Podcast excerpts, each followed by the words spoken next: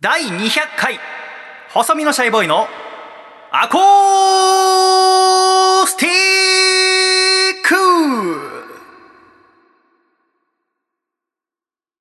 レディオ。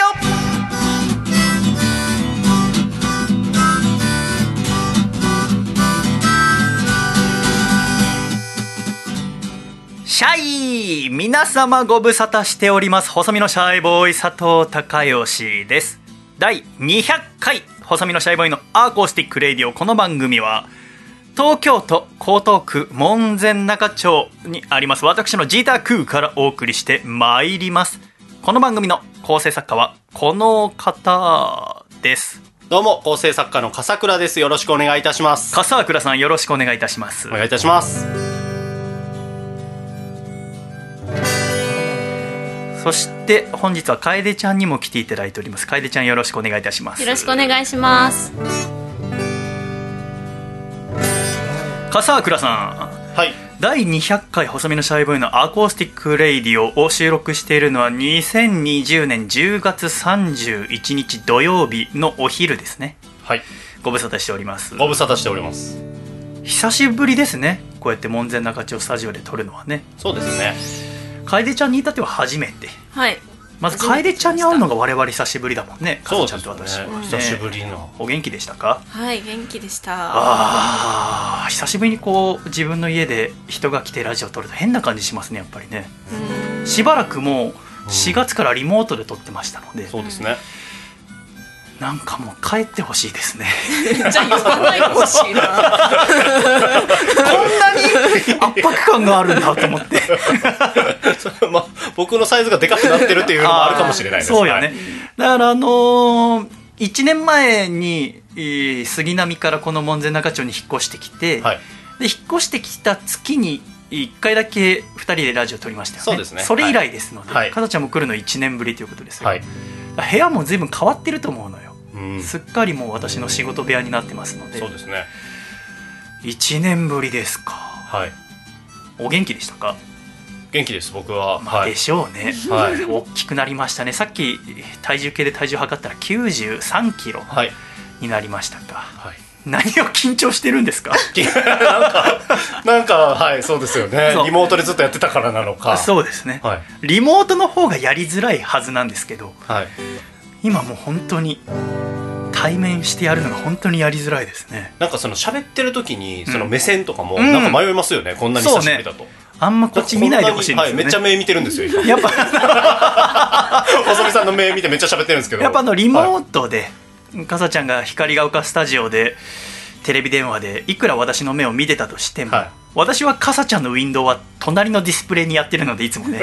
私が真正面見てるのは台本しか見えないようになってるそんで、うですよね。今日前向くと、はデブがいるんでね。いやいやいや体が大きいぐらいにしといてください。いやもう大きいでは賄いきれないよね楓ちゃんね。結構大きくなったなって思いました。そうねもともと大きかったけれども。そうそうそう。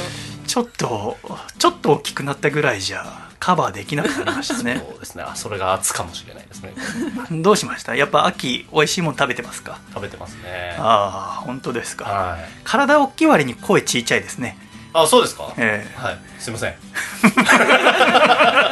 なんかその声の張りも分かんないんですよこのいつもその光が丘スタジオで喋ってる時はどんくらいの音量？今ぐらいの？今ぐらいなんですじゃあそんなにやっぱ張ってなかったんだ。はい、今これこれぐらいなんですけど。あそんくらいか。多分これぐらい張った方がいいのか普な段は多分対面の時って我々そんくらい出してたんじゃないかと。わ、はいそこの感覚もなんか久しぶりですよね。かりました。じゃあ取り戻していきましょう。はい。まあ今日で日曜日のラジオ最終回なんですけど。多分ね取り戻した頃にエンディングまでにははい。取り戻すと思いますけどね、なんとか。楓ちゃんにだっては本当に一緒にラジオ作るの久しぶりだから。はい。一、回リモートで出てもらったもんね、うん電話でね。あのトラさんの時にね、はいはい。そうだわ。そうその時にえー喋ってあれが5月とかかな？6月とかかかななだったと思います。でまた先月ぐらいに、ん。ラジオで喋りたいですっていう連絡来て一回無視したんだけれども ずっと無視しとくのも怖いかと思ってじゃあ200回一緒にやりましょうっつってねうん。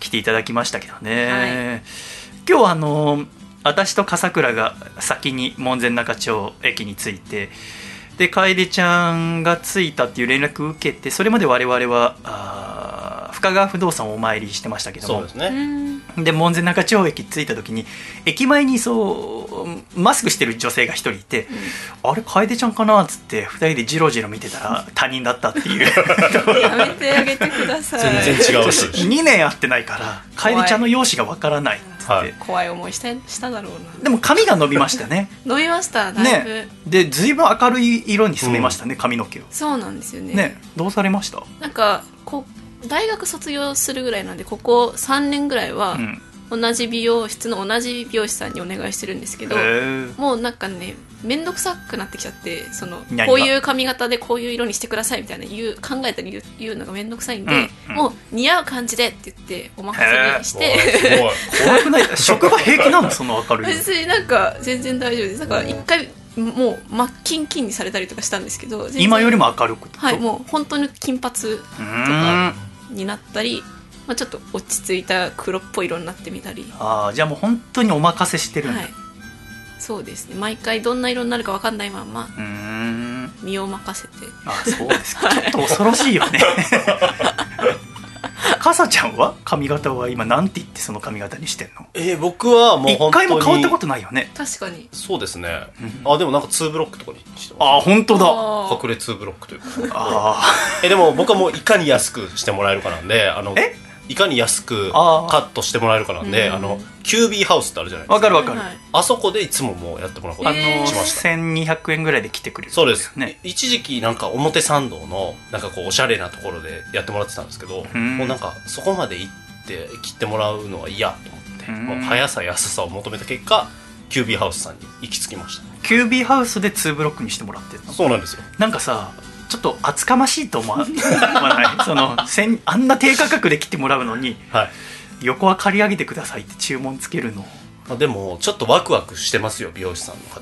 どういうこと？どういうこ 普段やっぱり単純にあのーシンプルなカットしかしてないんで。と そんなことないって腕腕振るう時来たかみたいな。たまに嬉しそうな方いらっしゃいますあ本当あランそうランダムなんであれあって。2ブロックにしてくださるんですかぐらいの？いいんですか？顔してる時あります？よ言わないですけどねあは本当、はい。あそうなんだ。へえやっぱすごいですよね。カットしかこう集中してやってないんで腕が皆さんいいんですよ。確かに。はい。一日何人も切ってるわけだもんね。そうなんですよそれがすごいありがたいです。はい。あ私はもう今年入って髪の毛が伸びに伸びてですね。はい。1年伸ばしてみようと思ったんですよね。ほうしたらもうやっぱ邪魔だね。さっきもあの 今日我々あのお昼ご飯ランチしてから来ましたけども。ランチはあの近所にあるおしゃれなピザ屋に行ってきまして。はい。以前から入ってみたかったんだけどちょっと一人じゃ入りづらくてで今回3人で行きましたけどやっぱピザ食べる時髪長いの邪魔だね。食べづらい。イタリアンに向いてないわと思って。で我々はピザ2枚とあと笠倉君が頼んだよくわかんないパスタ、はい。キノコをふんだんに使った。なんか筒みたいなパスタ。そう包みたはい。い、なあのニョッキみたいな。麺麺が出てくるかと思いきや、でも書いてあったよね。なんかそうなんか、はい、太短麺ですみたいな書いてあったよね、そうそう書いてありあましこいつそういうの頼むんだ。で出てで出てきたびっくりしてるからどういうことなんだろう読んでないんだこの人と思って。まあでもあれも美味しかったですね、うん。非常によくて。でそれ食べてえで最後になんかデザートデザートなんスイーツじゃなくてドルチェ。ドルチェだ！うん。ドルチェドルチェが出てきますって書いてあってコースにねお昼の3人でドルチェって何なんだろう？っつって。デザートと何が違うんだろう？っつって。そしたら楓ちゃんがスイーツをイタリア語で言ったのがドルチェじゃないですかって言っておそらく間違えてんだよね。た 適当に喋ってました。そうそう。ねなんかドルチェって聞いたら甘いものって思うかなと思ってそういうことじゃないかなああそうだね。でもうその甘いもの食べながらもピザ食べてる時も2人がもう2人ともラジオ局の愚痴ばっか喋るからもう私ももう 嫌になっちゃってね。ずーっとそう私はほらラジオ局で働いてないからさ、はい。このシャイスタジオでラジオずっと撮ってるけど2人はそれぞれねあのラジオ局で働いてるから、はい。そのラジオ局の愚痴を聞かされてさまあ、いいところと悪いところを言ってたってこと。いいとこなんか言ってた？私に関しては一曲でしか働いてないからちょっとそうあんまね。ああだからあれよね。えー、働くって大変だねって話だね。そうそうそうそうそう。なんかね働いてるといろいろあるよねっていうそうね 本当に。う んそれ聞かされた後どうやってラもう今日何のために来たんだろうと思いながら私はラジオあのご飯食べてましたね。ラジオこの二人嫌いなのかなって思いいやいやいや好きだからこそいろいろ思うところがあるってこと、あーでもさそのもともとそのそれこそかさちゃんとかアコラジ始めた時はまだラジオ局とかではは勤めてなかったでしょそうですね。で楓ちゃんも大学生だったけど2人ともラジオ局で働くようになってどうですか？実際にラジオの世界で働いてみて。いやもちろん楽しいですし、まあ、楽しいからこそその苦しい部分もありますよね。作ること、へー番組を作る苦しさ、まあ、でもリスナーが本当にリスナーのためにやってるみたいなところはあるので、うんうん。その喜んでくれるリアクションとか見るとすごいやりがいも感じますし。はあ楓ちゃんは？楓ちゃんはいつからだ？もう何年ぐらい経った？働き始めて、えーと2年。今3年目。3年目か。うん。か。あ3年目か。もう大人だもんね。25歳の年でしょ？そうもうすぐ私の7つ下だから。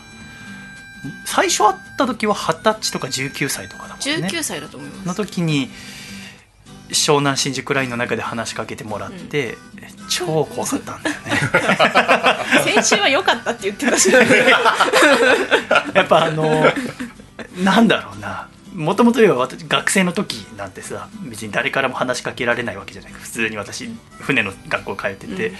で人前に出るようになってたまに話しかけてもらう時になんかやっぱ男性からは全部嬉しいんだけど女性から話しかけられる時は今でもなんかやったかなって思うんだよね。なんかこっちが失礼なことして 訴えられるのかなと。特にこう電車乗ってる時なんて私こうイヤホンしてラジオ聞いてるから。でイヤホンしてラジオ聞いて僕で電車の中座んないから立って壁に寄りかかってる私に話しかけてくる女性って超怖くない？だってイヤホン外せっていう動作してくるんだよ。ちょっといいですか？みたいな。そうですね。緊急性が高いこそうう呼びかけって思っちゃいますよなんかやねったかなと思って。それがだからもう7年前とか。うん。6年前とかですね。6年前とかですね。うん。ああそれがねもう今やもう私を下に見て。見てないそんなこと一言も言ってないですよ。ですよかわいいね楓ちゃんは。楓ちゃんはあのやっぱ我々が恐れてたのはあのファッションに恐れてましたけどあのまた旅とか。次なんかこうね全身に LED 巻いて。今日だってあの収録してるのが2020年の10月31日。であのハロウィン当日なんでね。そうですよね。そうちょっともう思いっきりハロウィンっぽい格好。なんだっけあのかぼちゃのあれなんてジャックランタン？ジャコランじゃあジャコランタン。ジャコランタンのあのもう本当に一等身みたいな感じで 東西線乗ってくるんじゃないかと思ったらすごくあのファンシーな感じのラベンダー色ですね。秋っぽい色のお洋服を今日は召されて。はい。ということでございますね。で我々はなんで今日もうオープニングでちょっと喋りながら疲れてるかというと 軽くも3人とも息切れしながら 喋っているのはあのちょっと前にねあのかさちゃんと娘さんの運動会について話しててはい。でかさちゃんは毎年その娘の運動会で、えー父兄参加のお綱引き大会が楽しみだと。そうですね。ただ今年はその密になってしまうことを避けるためにおそらくそのお父さん参加の綱引き大会がないのが残念だっていうはい。話を1ヶ月前ぐらいにしていてで私はやっぱかさちゃんが悲しがってるっていうのをねなんとかしてあげたいと思ってあのアマゾンで綱引き用の綱を買ってですね。で今回あのご飯食べ終わった後に木場公園って大きな公園行って、はい。したらたくさんの子供たちがいてね今日。そうでしたね。普段も本当に広い公園だから、全然人なんてあんまいないんだけど今日はだからそのテント張ったりしてお父さんお母さんたちが、で子供たちはみんな仮装して「鬼滅の刃」の仮装した子が多かったね。うん。やっぱりね。ああやっぱ去年ってあんまり「鬼滅の刃」の格好してる人って見なかったよね。うん。いた？去年は去年のハロウィン。だからこの1年でどんだけ流行ったかっていうのをやっぱうん。改めて感じさせられましたがそんなあ幸せな家族の真ん中で綱を置いて綱引きを我々はですね、えーしてきたわけでございますが綱引き楓ちゃんもやったけどいつぶり？綱引きって。多分ね小学生ぶりとかだと思います、私もそうだと思う。うん。約20年ぶりとかだと思うんだけど、綱売っててさ。でその綱を置いてで、えー綱引きをやった音声がありますので ちょっとまずアコラジッコには笠倉とシャイ。だから笠倉対シャイだよね、はい。最初楓ちゃん対笠倉をやって、はい笠倉さんが圧勝したんですよ、はい。笠倉さんはあの収録前に体重測ったら9 3キロということで。で楓ちゃんはもうそんな重くないし、で私は6 7キロなんですけども、はい。でだからまず笠倉対楓の結果は笠倉の圧勝、そうでしたね。はい。そして、えーその後笠倉対シャイ。はい。笠倉あ1 7 6センチ9 3キロ。はい。シャイ1 7 9センチ6 7キロ。さあアクラジックの方どっちにかけますか？想像していただいて。ではお聞きください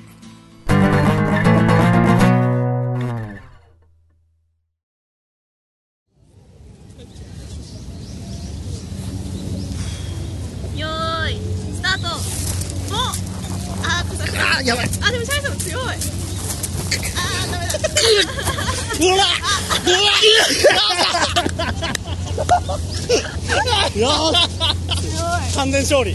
ああよー。ダメだ。悔しい。もう手が握れない。ああいざ全部出てくるところ。強い。強い。ダメだ。全然。よし。乾杯ということですね私が。思ってた以上に。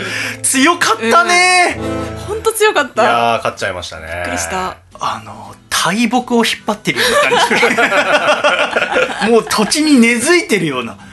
私ねこの綱を買ってそその触ってちょっとイメージトレーニングしてる時は五分五分だなと思ってたわけ。うん。それでいざやってみたらもう全然勝てない。強い。いやー発揮しちゃいましたね。強い。なんで？練習してた？そいやのお父さん大会してないですけどやっぱり父親としてこうね。そうかここ数年ね、はい、あのやっぱ綱持つ感覚みたいなのはあこれこれみたいな なちょっとありました。1年ぶりだねみたいな、あ私はやっぱ20年ぶり。でもそれでもやっぱりね勝てると思ってたかな。うん。それだけ全然全くダメだね。だとしたらこの私の毎日の筋トレは何だったんだろうね。なんで食っちゃねししてる人に負けない。もうやめよう筋トレなんて。やなんやっぱでも、まあ、2 3キロの体重差。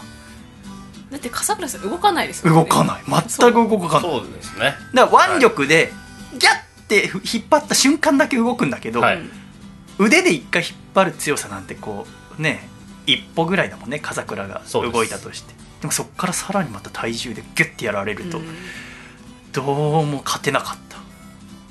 ということでえ笠倉対楓シャイの対決もありますので、お聞きください。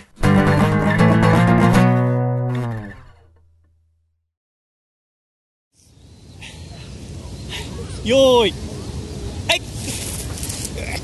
あーやば。あー 負けたくない。負けたくないよ。あーでも2人じゃないと勝てないんだやっぱり。握る力がもう。完勝ということですね。ね。気持ちよかったですよ。あのまあ2人で力を合わせたっていうのと笠倉大先生のスタミナ切れっていうのがありましたね、そうでしたね。握力そして体力。そうあまりに笠倉が強かったので私と楓ちゃんが代わり番号で何回も試してみたんだよね。どうやったら勝てるだろうっつって。私も3回ぐらい笠倉とやったけど1回も勝てなくて、はい。あの1対1だとね。そうですね。で楓社員の合同チームだとやっぱでもやっぱね元気な状態の笠倉だったらもしかしたら勝ててないかもしれない、うんあまりに弱かったもん最後の笠倉そうですね。終盤はもうなんか転げてましたね。転げてやられて。ずるずる引っ張られて、はい。負けたくないって言いながら転がって江戸時代の拷問みたいになったまま街中をあの引っ張られる。囚人みたい 腕縛られて、うんやっぱ周りの家族連れ異様な目で見てたもんね我々。我々の周りだけ大きく円のように開いてたよね。そうですね。誰もいけましたね近づけないですよ。近づいてはいけない。あの人たち大の大人が綱引きしてるっつって。でそれをやった結果あれやっぱ全身運動ですね。うん。綱引きってね、はい。まず全身がもう早くも筋肉痛なのとあとあの手のひらが熱いですね我々。今、はいもう熱いです。真っ赤で。うんさっき手洗った時なんかもうちょっとジンジンしましたもん。そうそう、ということでもう疲れちゃったっていうことなんですけども、えー第200回細身のシャイブのアコースティックラジオはシャイ笠倉楓の3人で最後まで元気よくやっていきますのでどうぞ最後までごゆるりとお楽しみください。ということでここで1曲お聴きください。細身のシャイボーイ狭間律師で「ラブラブラブラブ」Love, love, love, love, honky-sa. What a hey!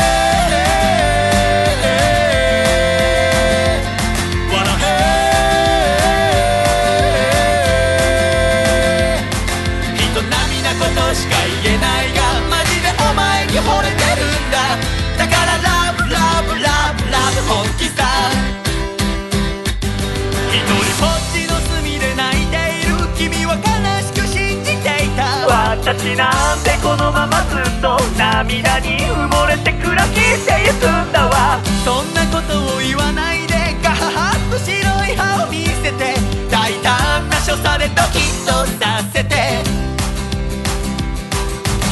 僕みたいなバカ野郎が元気でいる世界でやってやれないことはないよだから。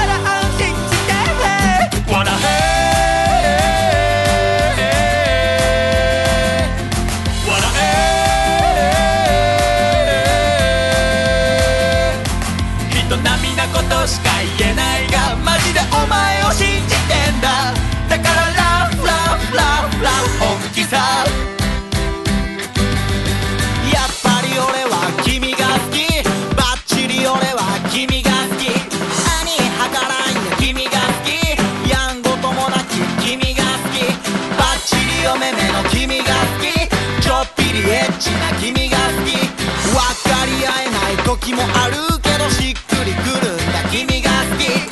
ごめんエンジェル許してほしい。反省をしてるんですしわ寄せるなら眉間じゃなくて目尻の。方がいいよねせーの笑え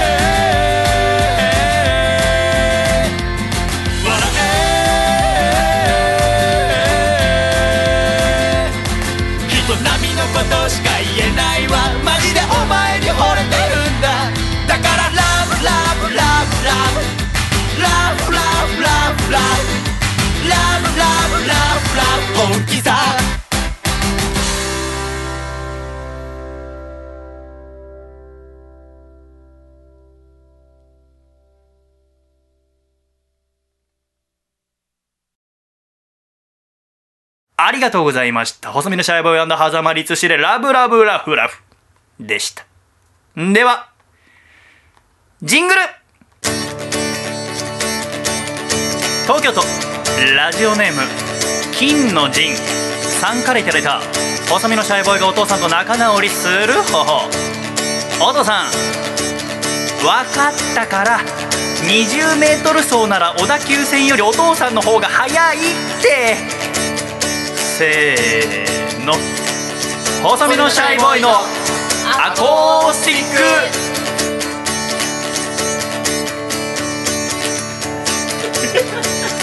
レディオ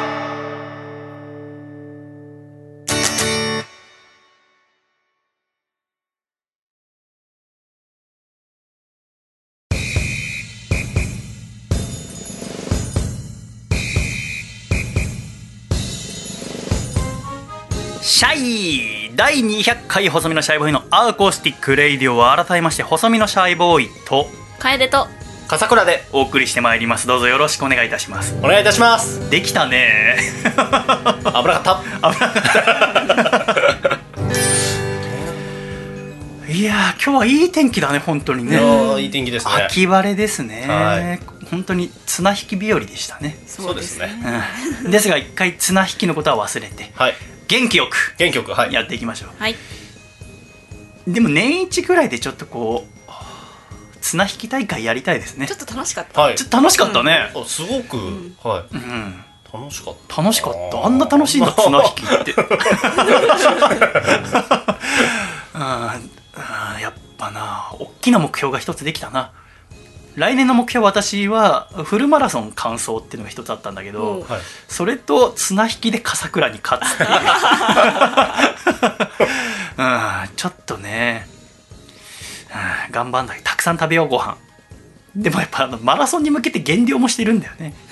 確かに相性はそれ そうしてやると悪いですよ。よしフルマラソンやめよあー。いやそっち。うそんなに悔しかったんだよやっぱり。本当に歯も立たなかったからな。えー今回がだから第200回アコラジの収録でございますが第200回って言ってますけれどもアコラジは第0回から撮ってますので今回で201回目のアコラジなんですよね、はい。言ってみればね、第0回のアコラジが配信されたのは2014年4月の6日日曜日ですって。はい。6年半前。収録したのはあ2014年4月1日の火曜日だ 何が来たこの音？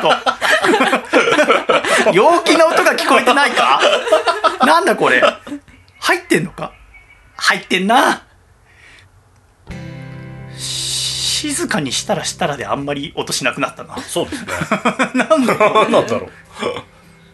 第0回のアコラジを収録配信したのは2014年4月の6日日曜日に配信したんですね。はい。でそれを収録したのはあ2014年4月の1日火曜日で場所は東戸塚の私の実家だったわけでございますが、この時が笠倉君と会うのは3回目だったんだって。はい。3回目で初収録だった。うんうんうんうん。初めて笠倉君が私に連絡くれたのはいつか覚えてますか？え手段は？ー、手段はツイッターの、うん。確かダイレクトメッセージで。それを送ったのはいつ頃だと思いますか？え3月とかですか？ああ初めて連絡くれたのははい。2013年12月27日15時54分。いやすごい明確。細かい。年末の夕方になんか送ろうと思ったんだろうね多分私はえーその内容が「お疲れ様です」フォローさせていただいております。ジャーゲジョージと申します。いやば細身のシャイボーイさんがポッドキャストをやるかもしれないとのことで僕にも何か協力させていただければという思いです。当方大阪から上京し4月から放送作家の会社に入社して活動する予定ですっていうメッセージがおー。2013年の12月27日。で受けなきゃいけないの？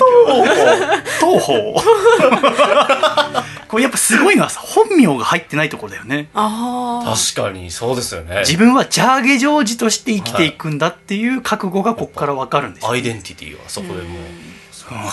でこれが初めて私に連メッセージくれたってことですね、で私はこのジャーゲジョージっていうラジオネームのことは知ってたんですよね。はい。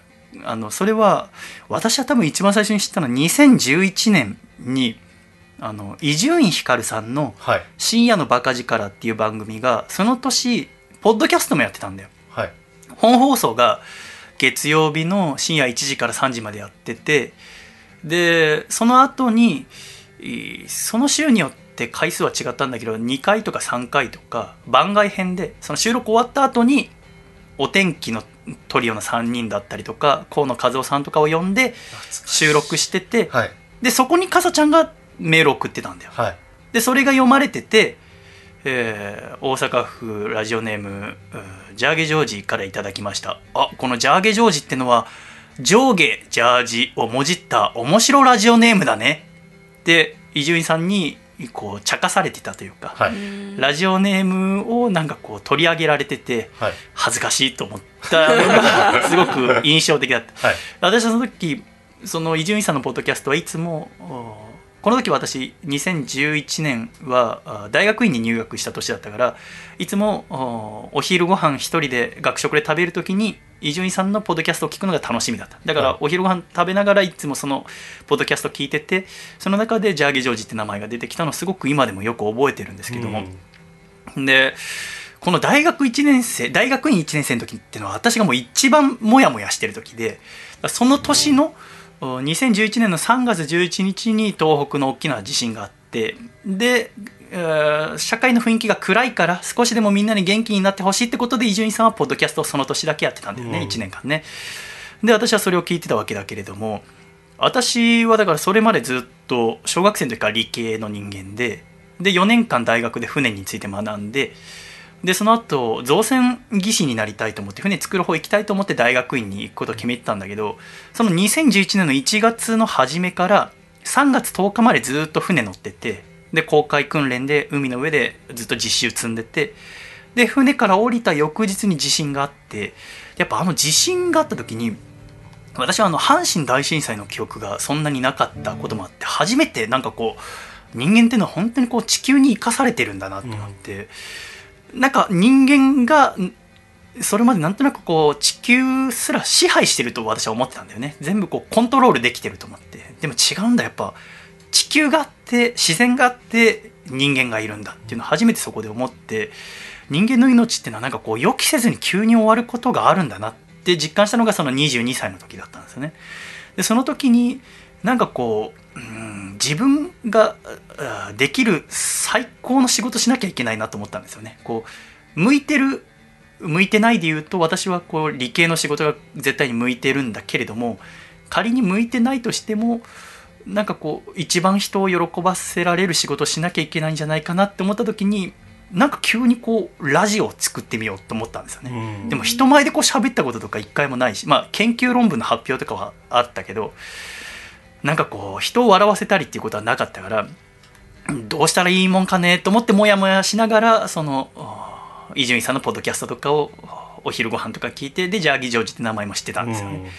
でどうせじゃあちょっとチャレンジしてみるかラジオ作りっていうのをつって。でどうせやるならば誰も作ったことのないラジオを作ってみたいなっていう,、こう私はこうラジオは私は中学3年生の時初恋をしてその初恋の女の子を笑わせたくてラジオを聴き始めましたけどやっぱラジオを長いこと聞いてて一番悲しい時っていつかって言ったらその番組が終わる時なんですよね。好きな番組が終わる時の悲しさっつったらないからね。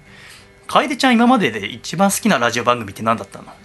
アルコピースのオールナイトニッポン。ああそこはお世辞でもアコラジって言うべきだったと思う。全然。何を真面目な顔でアルコピースのオールナイトニッポン。ああだってアルコピースさんのオールナイトニッポンの出待ちで彼氏と出会ったよね。あそれはまた違う番組の出待ちねあ元さんの番組。そうそうそうそう。ああそうだ元元さんの最終回。まあどっちにしろ私にはいけすかない。いいいいですよリスナー同士もうそうだよね。はい番組ねそうごめんね間違えてね。そこは大きな違いだよねそうかそうか。あアルコピースの「俺だって日本」が終わった時が一番悲しかったんだ。うん。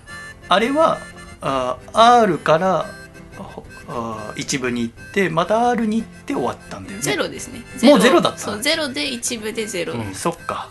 そっかそっか。です本当に少しの間空けて TBS うん。でそうですね。今の番組が続いてるわけだもんね、はい。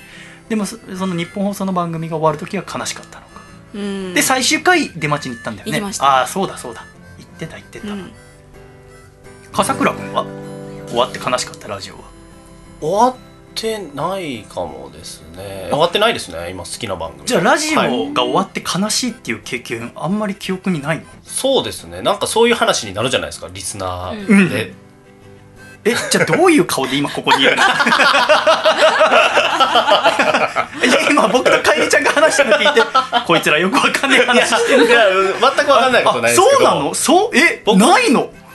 ああまあそうですね。め本当にめちゃくちゃ終わったら終わったはあ勝手に終わってあもう終わったら悲いしいですよもちろん、うん。はい、でもなんかこうオードリーの「オールナイトニッポン」であったりとか山里さんの不毛な議論とかが終わるとすごい喪失感はあるんだろうなっていう。本当聞き始めて投稿し始めた番組なんで。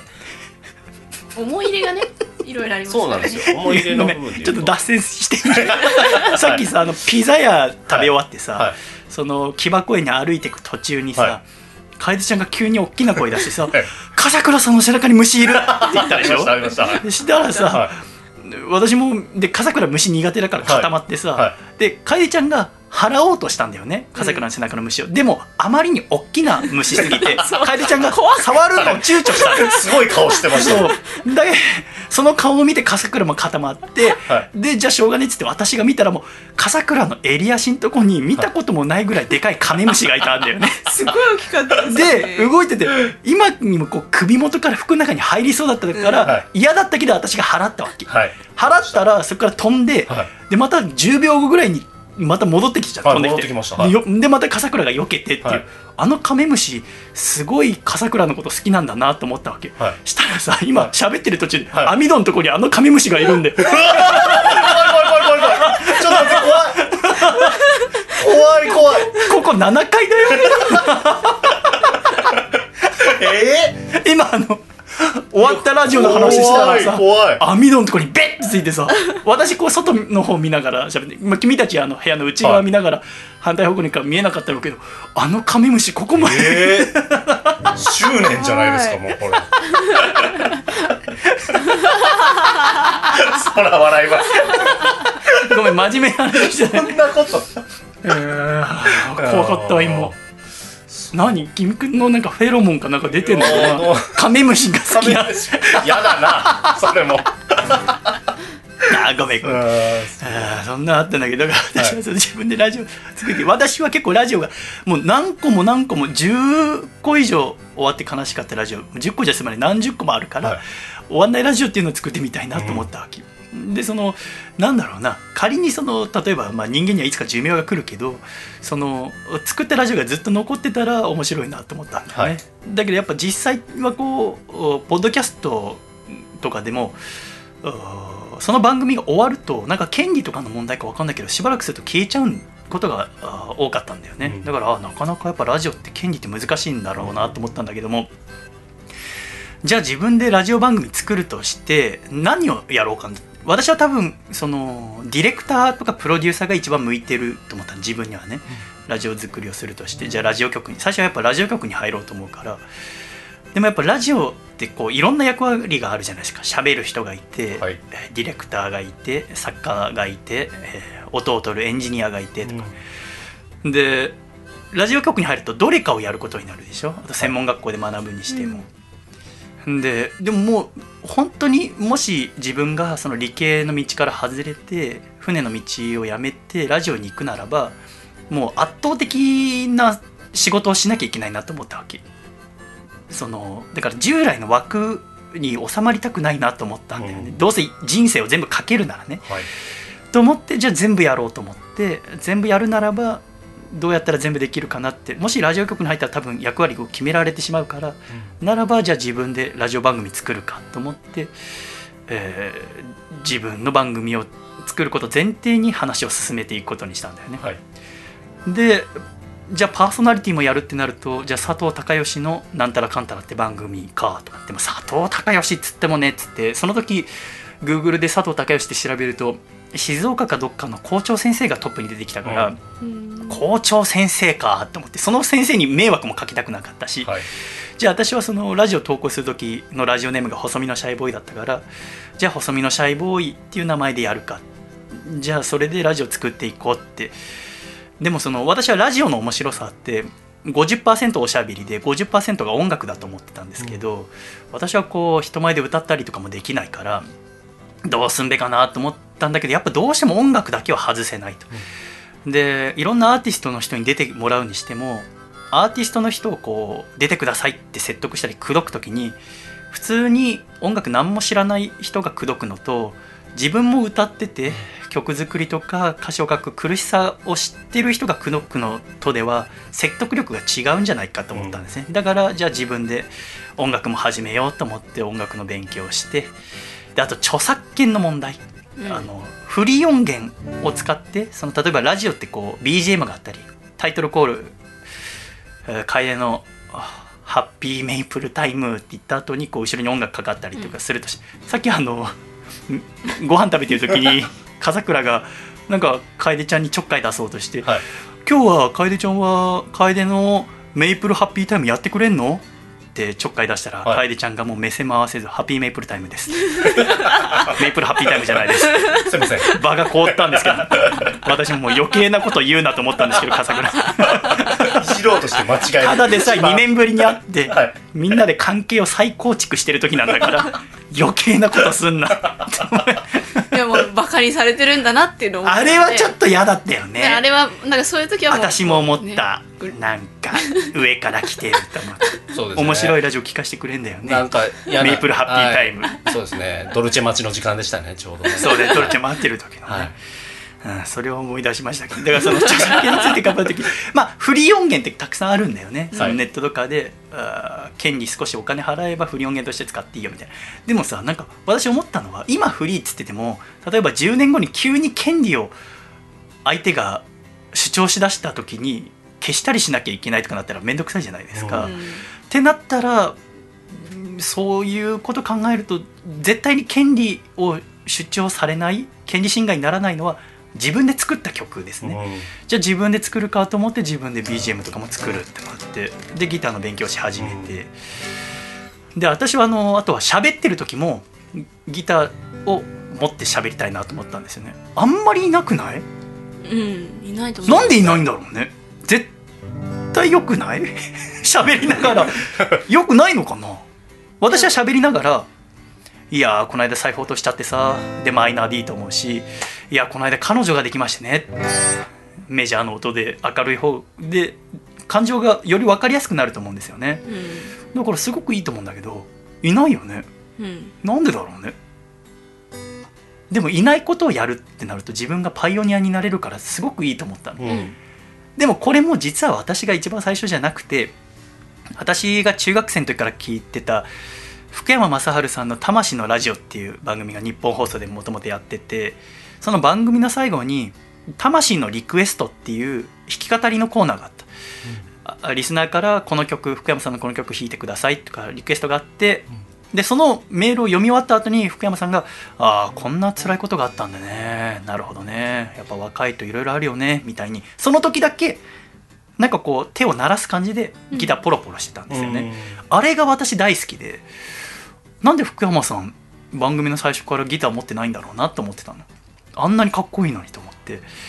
でそれからあアイディアもらって、じゃあ自分が喋る人になったならば最初からずっとギター持ってる人になろうと思ったんですよね。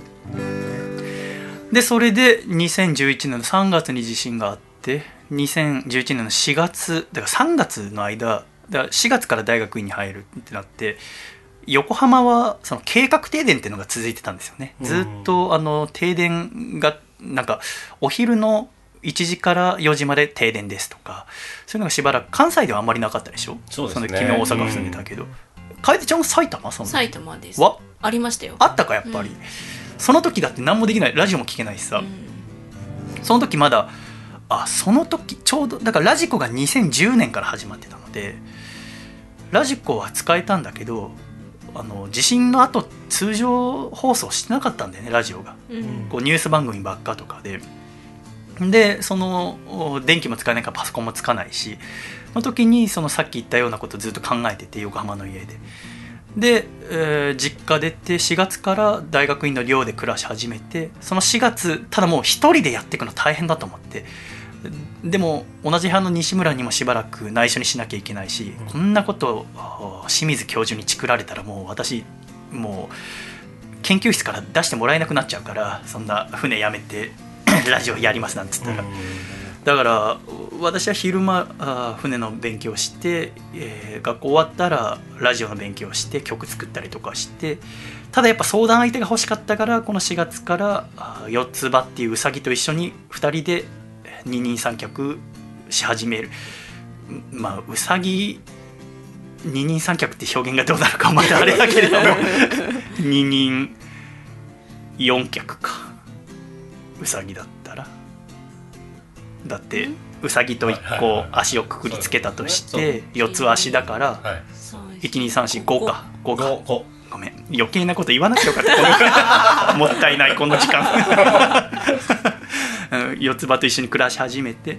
ですやっぱりこう自分だけで練習してちゃダメだなと思っててあの85周年記念会館っていうすごく大きなホールが大学の寮の中にあってそこを夜忍び込んでいつも喋りの練習とか歌の練習してたんだけどやっぱお客さんの前でやんなきゃと思って7月からあ銀座のバーで流しとして歌ったり喋ったりするようになって、やっぱその時は本名の佐藤孝義でやると何かが間違って学校に伝わっちゃうかもしれないからそれから細身のシャイボーイとして人前に出始めてんで普段着だとあんまり銀座に入れないと思って、えー船乗りの練習生が着る白い服を着始めてなんであれ着たん私はもう当時だからもういっぱいいっぱいだったんだよね。今からすると考えらんないあの白い服着てあの白い服着て船に乗るのでもちょっと恥ずかしいんだよ。あの1年生とか2年生の時ってその船乗って例えば北海道まで着いてあの街中歩く時もあの服着なきゃいけないの。うん。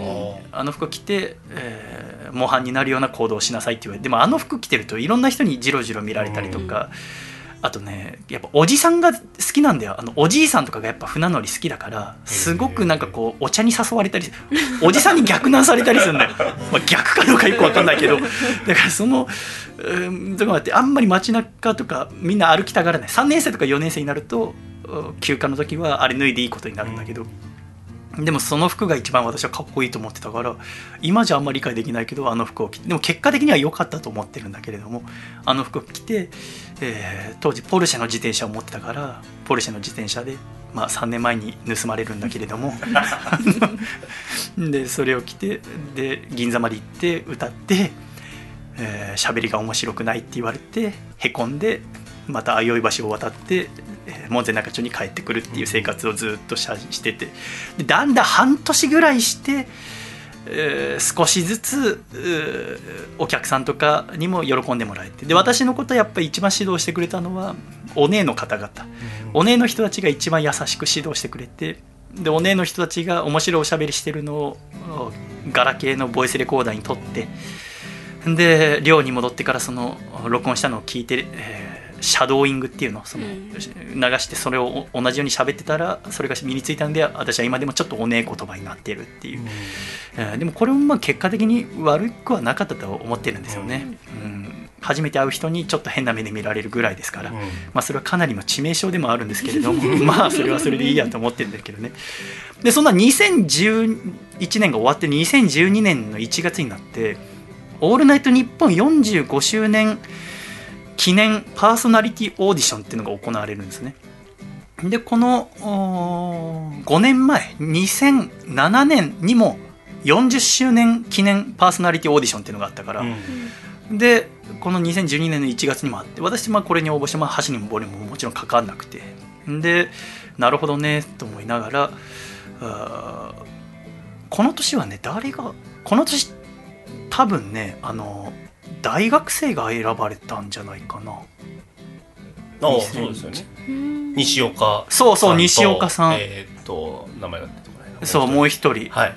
あの関西の大学生2人組が素人パーソナリティとして選ばれたんですよね、その5年前の話だっけ？違うよね。だって大学でもこの時久保能町先生とかも、そうです、うん同じ時期でした、はい。さんとかも一緒。もう一緒だったそっかそっかそっか、はい。じゃあこのタイミングで。はい。2012年だ。わ、はい。だ大学生でもが始まるんだと思って、うん。でもやっぱ1年で終わっちゃうんですよね、でまあこのパーソナリティオーディションが2012年の1月にあって。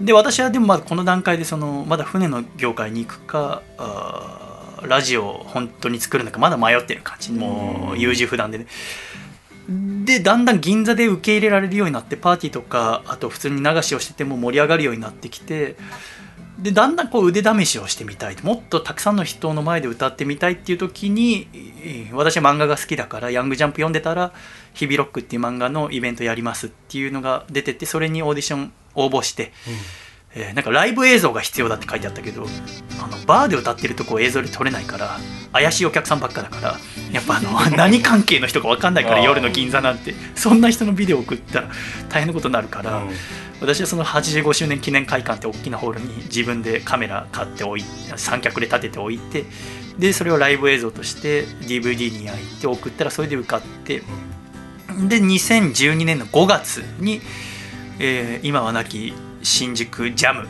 っていう伝説的なスピッツとかもとか出たようなライブハウスで歌わせてもらって私はこうバンドマンとバンドマンの間バンドとバンドの転換の時に、えービール箱の上で歌ったんだけどそれがすごく盛り上がって初めてこうライブハウスで歌ってお客さんとかに受け入れてもらって喋りもすごく受けてお客さんに笑ってもらってでその1ヶ月後ぐらいの「ヤングジャンプ」読んだら日々ロックの漫画のところに先日のライブレポっていうのが載ってて、えーいろんなバンドが出てくれましたが MVP は細身のシャイボーイでしたって書いてあるのを見てああ俺はラジオの世界で頑張ってみようってその時思ったんですよね。ねえ。あの時榎谷先生があんなこと書かなきゃ私は今安定した生活を送ってると思うんですけど 本当あのしゃくれじじいは面倒くさいことしてくれましたよね。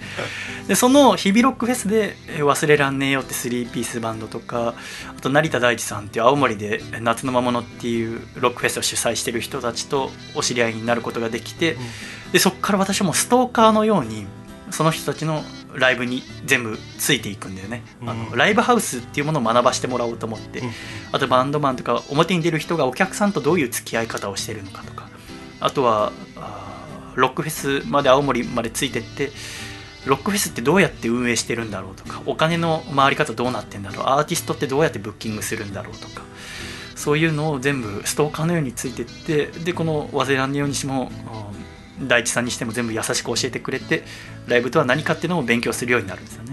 で翌年2013年の3月に大学院を出るんですね。で私はですぐにでもラジオを始めようかと思ったんだけど自分の番組を。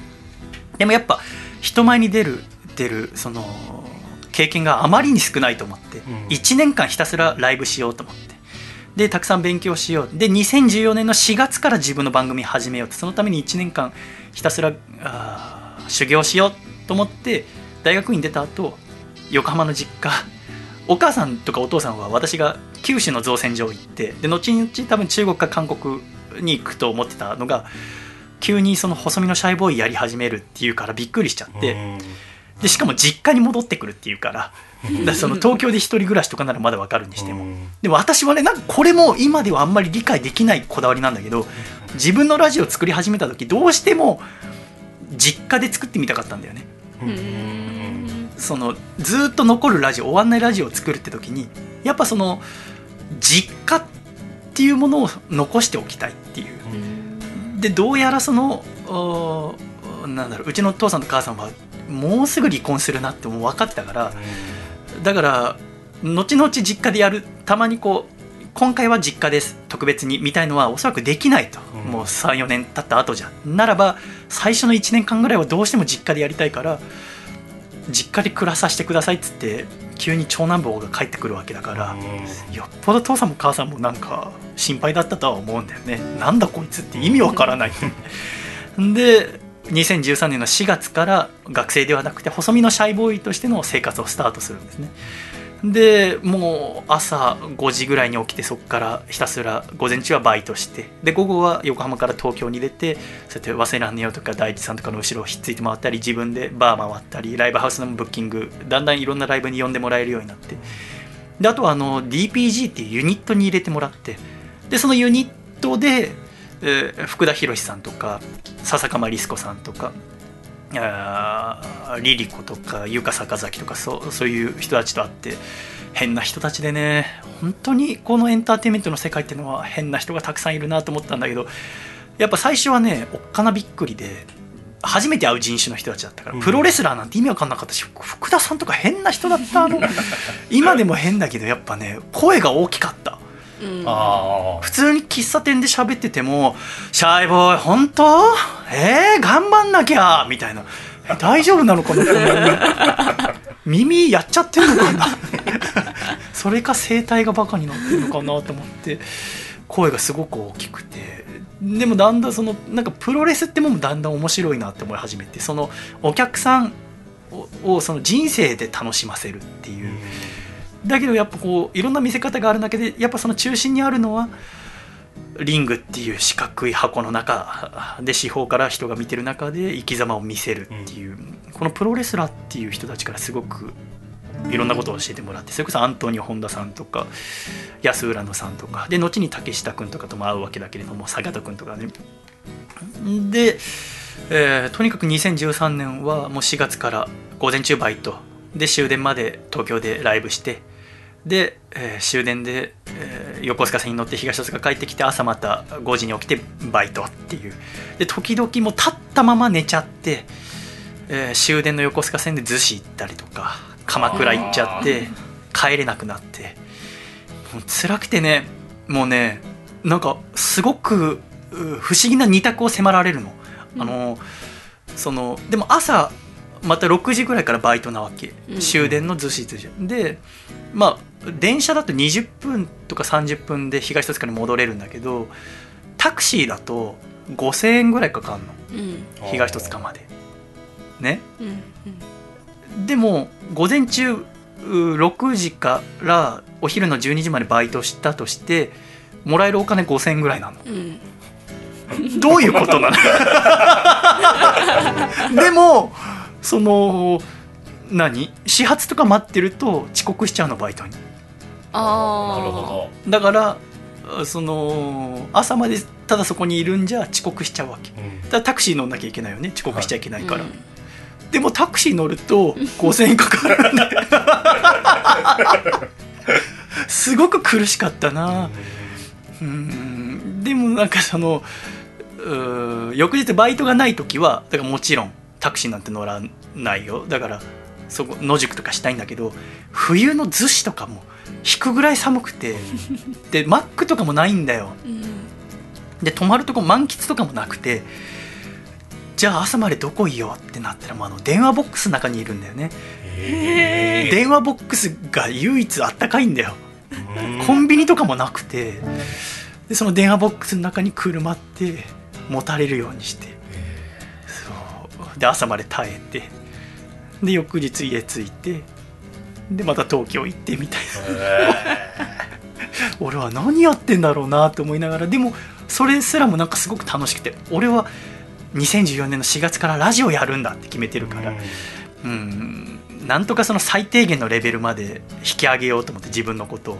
でたくさんライブをしてでだんだんこのワンマンライブとかもやってお客さんが来てくれるようになってきて少しずつ口コミとかあとは私はあのいろんなライブのが終わって終演後に出てくるお客さんに自分の CD を無料で渡してたの。たくさん何百枚って持ってって。でその CD の中にはその当時持ち曲は5曲ぐらいで。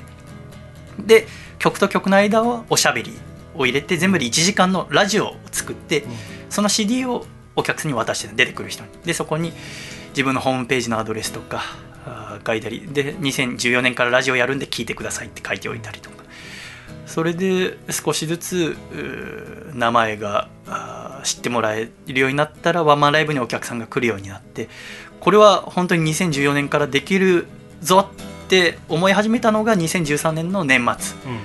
でそれでトゥエラーに2014年の4月から自分の番組始めようと思ってますが私はこういろんな役割えーパーソナリティとかエンジニアとか自分でディレクターとかもやるけど作家だけは必要だと思ってたから、一緒にやってくれる作家志望の人いませんか？って聞いたらあ届いた DM が最初の東宝。大阪の。お疲れ様です。東宝。大阪から上京し4月から放送作家の会社に入社し活動する予定です。っていうえージャーゲジョージ大先生からの連絡が2013年の12月27日、えー午後3時54分に届くんですね。でこれで連絡を取り合ってその当時かさちゃんは大学4年生大阪の学校の。で、えー放送作家になりたいっつってテレビ東京の番組？あテレ朝日です。テレビはい朝日の、なんて番組だっけ？学生ヒーローズ。学生ヒーローズだ。春日さんんの番組だよね、はいそうです。学生ヒーローズのこう作家志望の人大募集みたいな企画。そうですねのために毎週末のように高速バスに乗って深夜バスで週末は東京に来てたんだよね。はいそうです。で私はでそこからダイレクトメッセージかさちゃんと取るようになって、えーじゃあ一回お会いしましょうっつって会ったのが品川のアンナミラーズっていう喫茶店。アンナミラーズ知らないでしょ楓ちゃん。わかんないです。アンナミラーズは私はその高校が田町にあって、で品川で隣なんですけどでよく高校時代も大学時代も行ったんだけどあのお姉さんの制服が可愛い喫茶店なの。別にあのメイド喫茶みたいな感じじゃなくて普通の喫茶店なんだけどああでもありますよね。うんうん。そうものすごく可愛らしい制服の喫茶で私はそこのホットアップルパイが好きだったの、うんうん。ホットアップルパイのバニラアイスのせでそこであ会おうってなぜか私からっていう。そうでしたね。でその綺麗な可愛いお姉さんちょっと胸が強調される制服の可愛いお姉さんがアップルパイ持ってきてくれてそれを食べながら僕はねお案内ラジオ作りたいんだよね 桜君も困ったと思うよ。はい。最初はどういうつもりなんだろうっていうそのなんか可愛い人試されてるると思ってる思うよねそうなんですよ。僕はねあ新しいラジオ作りたいんだよねって言いながら。ホットアップルパイ食べて。はい。でそれで、えーじゃあ一緒にやりましょうっつってもう一回やって、はい。で次会う時はもう収録の時はいだったってことですよね、そうですね。でそれが2014年4月の1日はい。で私はこうやっぱラジオってリスナーのメールがあって第1回ってことにしたかったから最初メールの呼び込みとかをすることも考えると最初はメールもちろん届かないからじゃあそれは第0回にしよう第0回ってちょっとかっこつけすぎじゃない？今思うと。そうですよね。当時やっぱかっこつけしいだったんで私も笠倉。まだ始まってないですそう。からみたいな。俺たちはゼロだからっつって、はいこれどっちのアイディアかな？いやーどうでしょう。でもなんか2回目にあお会いした時の、うん。まあ、別の喫茶店かなはいはいはい。あのね新宿のルノアールです、あ、そうですね。なんかそこでなんかこう僕が軽く企画まとめたりとかなんかこういうタイトルとかどうですか？みたいな。企画書書いてきてくれて。二人で多分話し合ってゼロ回じゃないですかね。みたいな感じだと思いますよ確か。そうだと思う。私もなんか、あー小尺なことするなとは感じてないと思う。だから2人のす合致の意見として、はい合致してた気がしますね。俺たちこっ感から始まんだもんねみたいな。そうですね。恥ずかし。い。なんかどっちかが言ったっていう感覚ないですもんね。うん、一緒に出てきたぐらい、二人から同時に出てきたぐらいの感じではいそうでしたね。ゼロ回作ろうと思って、でやっぱこれちょっと悪影響を与えてるなと思うのはさ、はい。なんかラジオトークっていうアプリが最近できて、はいあります1回11分か12分のラジオが簡単に作れるってアプリでそれを竹下幸之助君が初めてさ最近配信してんだけどさ、はい。一番最初 第0回って書いてあって。申し訳ないことしてしまった。明らかにじゃあもう影響を受けて。いや別に真似したとかじゃなくて 勝手にこう刷り込まれちゃって。一番最初はエピソードゼロからなんだろうな。だってシャイがやってたもん。申し訳ない。ちょうどだから本当ラジオ今のかさあ竹下君とか楓ちゃん。竹下君と楓ちゃんと同い年だね。同い年です。で2013年の時の私と同い年ってことだからララジオ始める1年前の。だからほそのぐらいの年の子ってやっぱエピソードゼロ作りたがるんだ多分。なんか私からするともうかな。なんか痒くなっちゃって体が可愛いと思ってさあんなでかい体して第0回作ってんだよ。でもそれと違って私はもう当時もうヒョロヒョロでさもう本当に細身のシャイボーイだったけどでかさちゃんも痩せてたかな。そうですね。ね、はい。で痩せててで2人で頑張ろうね。っつって第0回の一番最初初回を東戸塚で作り始めたんですね、でそっからまあ1週間後に第1回の収録をしますと。で私が予想してたのはやっぱこうメールが届くような番組になるまでまあ1年間休みなく頑張れば少しずつメールが集まるかなと思ったんだけどあの1週間経ってみたら70人の人からメールが来たんだよね、うん。それがすごくう予想外だった。うん。ものすごく嬉しかったな。その配信が終わった瞬間から第0回が配信終わって、えー初めてラジオの編集とかしてみて、全然うまくできなくて難しいんだなと思ってえー夜寝て朝起きたらメールボックスかさちゃんが作ってくれた G メールの共通で2人で見れるボックスの中にはいメールがたくさん溜まってた時の、自分の作ったラジオにメールくれる人がいると思って、うん。まさか1年はかかると思ってたなとうん。思って、でそこから寝て起きるたびに、うん、たくさんメール届いてお昼ももう1時間に1回は必ずメールボックスチェックしちゃって、えーいろんなメールが来て本当に嬉しくて。で第3回は初ゲストの榎谷勝松先生に来ていただいて、はい。私を日々ロックフェスで拾い上げてくれたでテキサス・レディオ・ギャング祭りっていうちょうどあのラジオドラマをテーマにした漫画の単行本が出る時だったからテキサス・レディオ・ギャング祭りやってでそっからみんなと一緒にラジオ作っていって第6回だから2ヶ月目の時にはこれはだからこんなことがあると思わなかったけど要はリスナーから届いたメールきっかけで企画が始まるっていうのだと最初この第6回でラジオネームうかつに女子をやってますさんが「猫になっておいで」っていう私の曲のカバーを急に送ってきて「ひゅっと隙間風が」つって「にゃんにゃん」ってやつを、はい。これあの今週改めて聞き直して、はい。ここでまたかけようかと思ったんだけど、はい。うかつさん本気で怒る可能性あるなと思って、そうですね。あの方は本気で怒る可能性が。気になる方は第6回のアコラジオを聞いていただければあります、でも私もうかつさんと会ったことなくてイベントとかにも来ていただいたことないので、はい。でも去年3月に、えーオードリーの「オールナイトニッポン」の日本武道館のイベントに私行ってでたまたまかさちゃんと会って、はい。私はチケット自分で買いましたけど 笠倉は招待で、えー来てて「だこいつ」と思いながらで2人で日本武道館の前でちょっとじゃあ笠倉はいい席だからね。私はかろうじて3階席みたいなところのうん後ろの方が取れただけでしたけれども、はい。笠倉は関係者席でねいい席だった。いましたけれどあもりがとうございます。あーまあ一生許しません。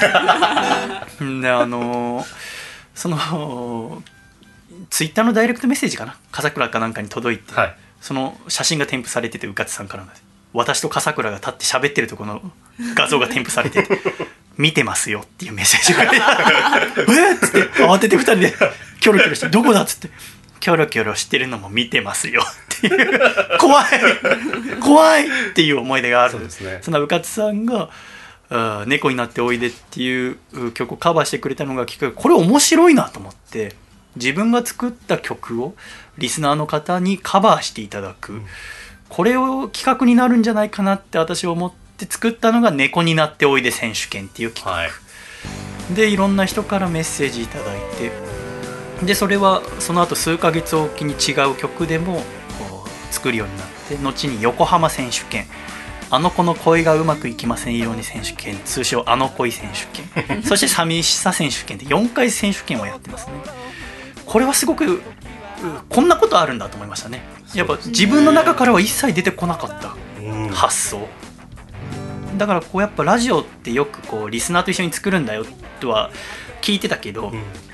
本当にそうなんだなっていうのを自分で作りながら学んだ教えてもらったっていうのがこのうかつさんからのニャンニャンでしたね、うん。うん。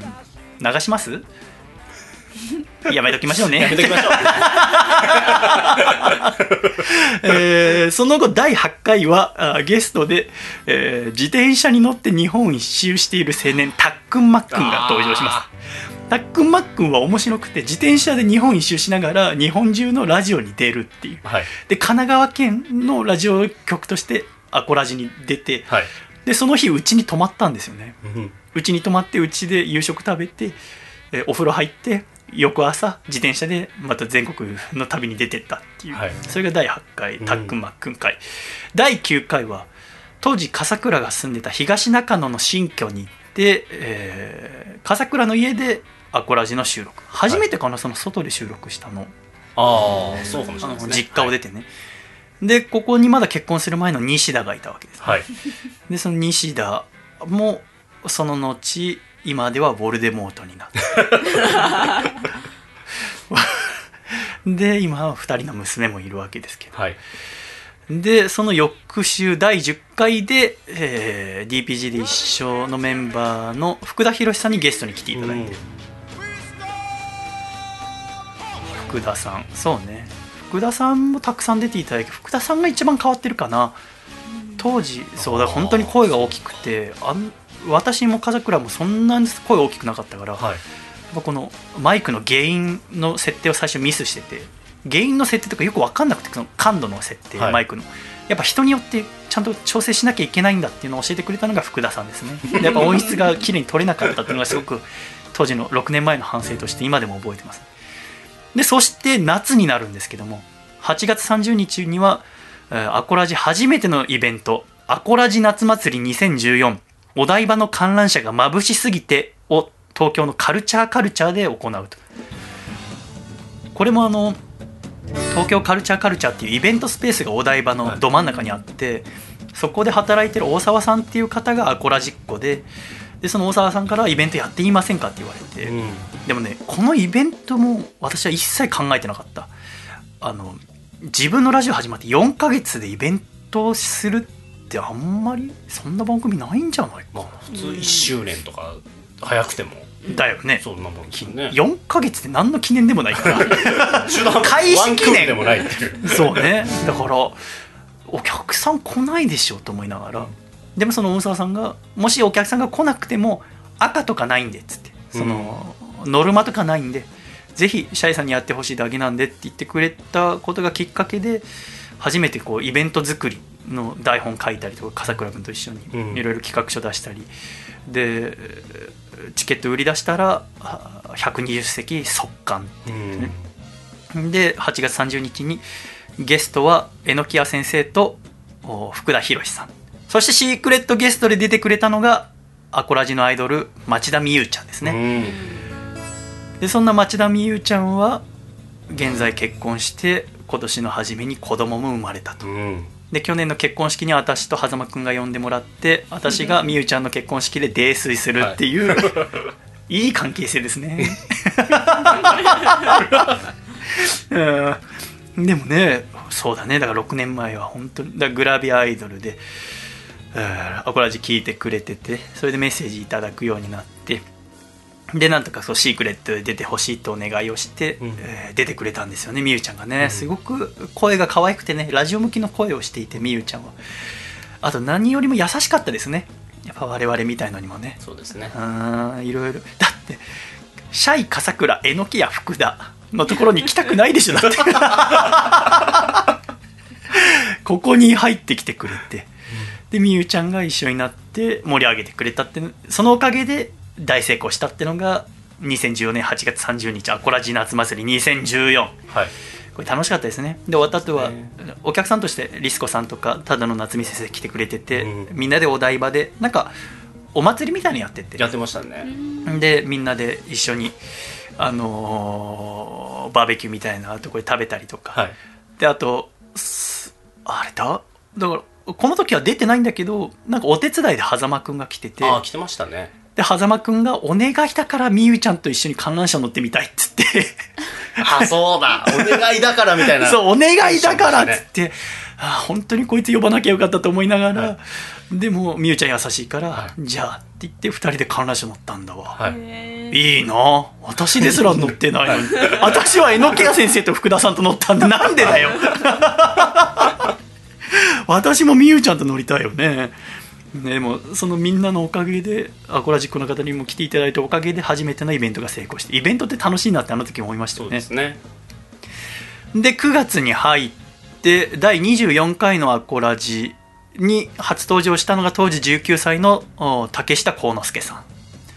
横浜の実家に来てくれたんですね、でプロレスに対する思いとか語ってもらってそして第30回で狭間律師さん初登場、そして秋になって11月映画「ヒビロック」が公開するんですね。だからこの年最初は本当ひこのアコラジと DPG とおあとこの「ヒビロック」の映画の仕事が私は思うでしたね、うん。でいろんなとこ行ったりして本当に楽しかったですね。でその「ヒビロック」でご一緒した縁がきっかけで12月の第37回にゲストで出てくれたのが前野智也さん。うーんそうだね。前野さんの初登場が第37回、そして翌週の第38回はあーワンマンライブのお様子を放送するんですがここで私が鈴木さんに振られます。あーあーそっかそこで。か。ここか。なんでこんなことしたんだろう。私いたんですよね。あ会場に。そうそうあお客さんで？うん。ええなんかあそうなんだ、へーでちょうど私後ろの方に座ってたんで鈴木さんもシャイさんも見える位置で。どういうこと？あ鈴木さんってどのあたり座ってたんだあのねあのミキサーがあるちょっと前の椅子のなんか一人だけ座れる椅子みたいなのがあってだから一番後ろのベンチみたいなところからだと見えるんですよ。でなんかうわーって思思っちゃったのを覚えてます今でも。うわーって。逆に私はもう何も覚えてないんです 竹下くんとか福田さんがいたのは覚えてる、あいてどうしようってなってみんなで 大きな声で歌って終わったの覚えてる。とにかく大きな声を出す。そう。大きな声って大事だね。ってみんなで大きな声で歌ったのを覚えてるかな。で年明けってどんな年明けなの？で2015年の1月にはアコラジ冬祭り2015があってここは出てくれたのは笹鎌リスコさん福田博さん町田美優ちゃん前野智也さん狭間くんうん。そしてここら辺から映画「復讐のドミノマスク」を制作が開始。でそのきっかけで3月に入って第45回には室谷慎太郎監督が初登場。で第49回には笹鎌リスコさんが初登場。リスコさんがうち来てくれたのは今でも覚えてるもんね。うん。すごくなんか変な感じだったかの綺麗なお姉さんがうちにいるって来たって言って澄子が慌てたんだよね。え？っつって。私の実家の部屋に一番最初に来た女性ってリスコさんかな？そう思ったら。みゆちゃんとかはその時うちには来てないから。うんうんその後に温泉に入ろうって曲のレコーディングとかで来るんだけど、ん。だからリスコさんだあの時は澄子相当びっくりしたと思うねでその翌週に出てくれたのが前原健先生ですね。あその振れ幅でクラクラしちゃったんだよね。前の週リスコさんに大喜利をたくさん出すっていう。はい。女性に大喜利出して困ってる顔を見るのすごく楽しいってことに気づいて。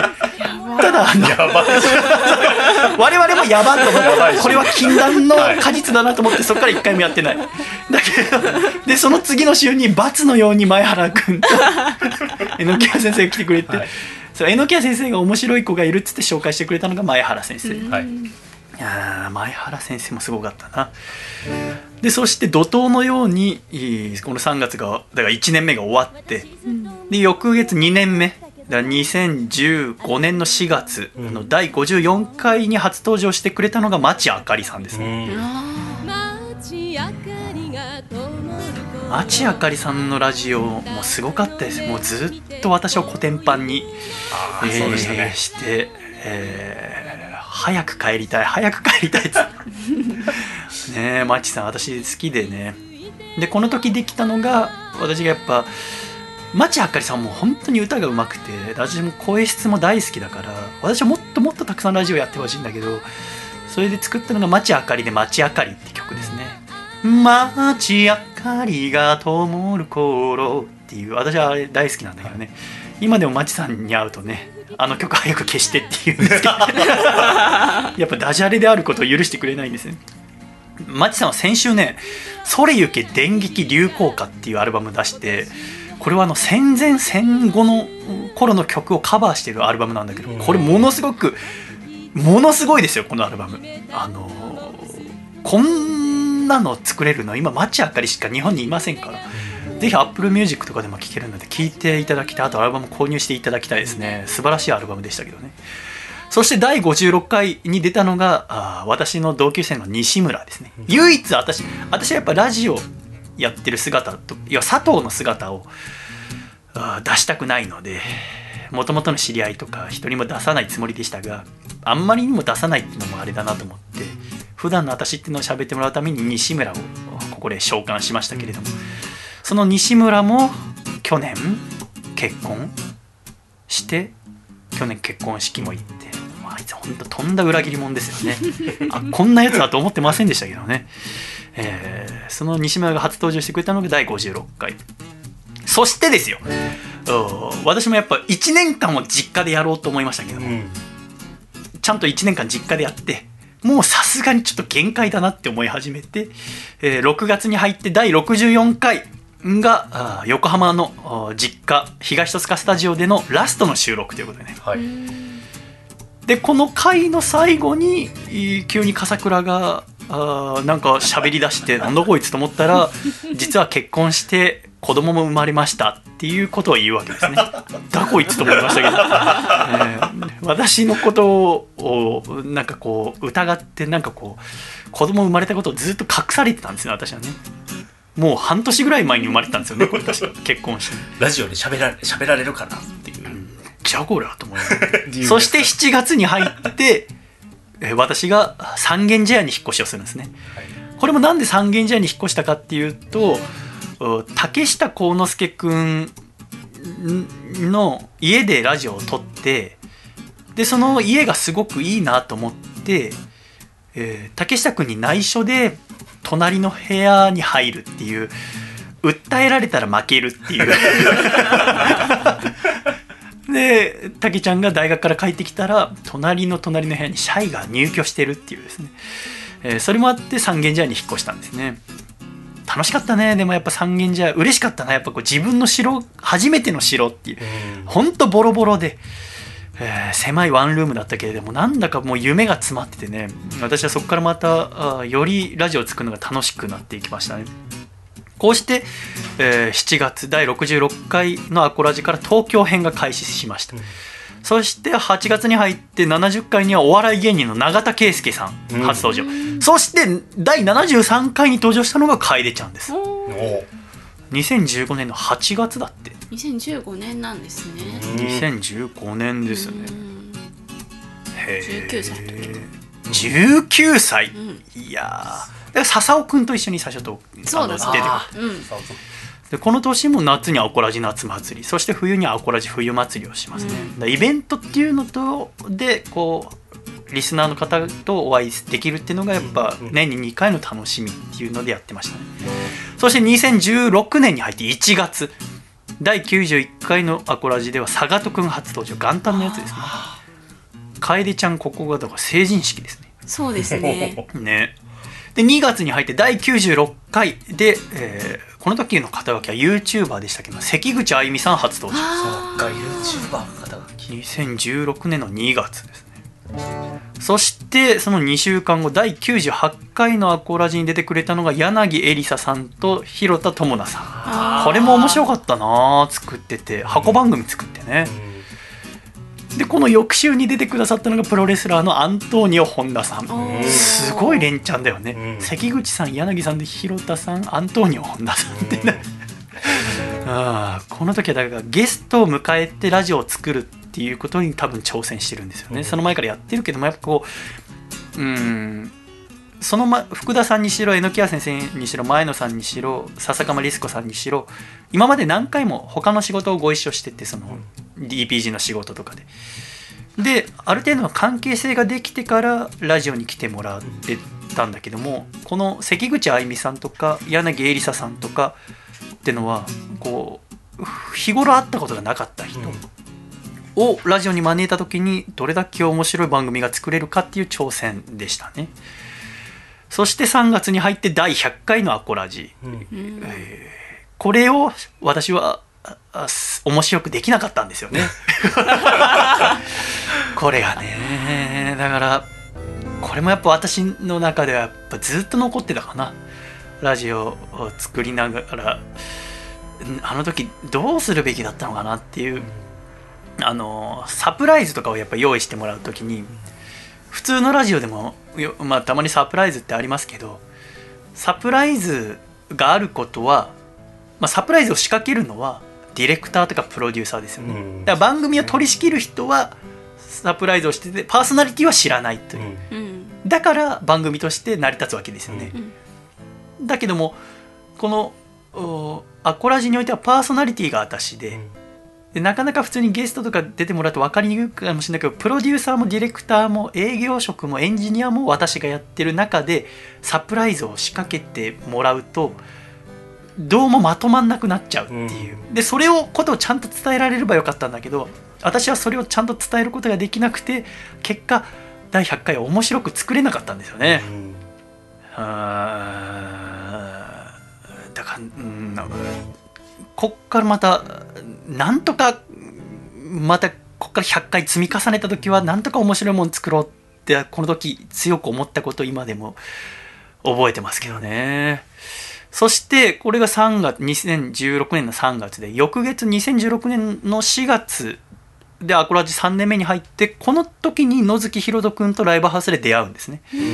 で大学生で、えーライブ活動とか全然したことがなくてっていう男の子と会ってでうただ音楽の才能は非凡なものがあるって私は思ってぜひうちのラジオ出てくださいってお願いして、えー翌月5月の110回アコラジにもこの時は楓ちゃんもいましたけども野月ひろと君が三茶に来てくれて初登場当時19歳。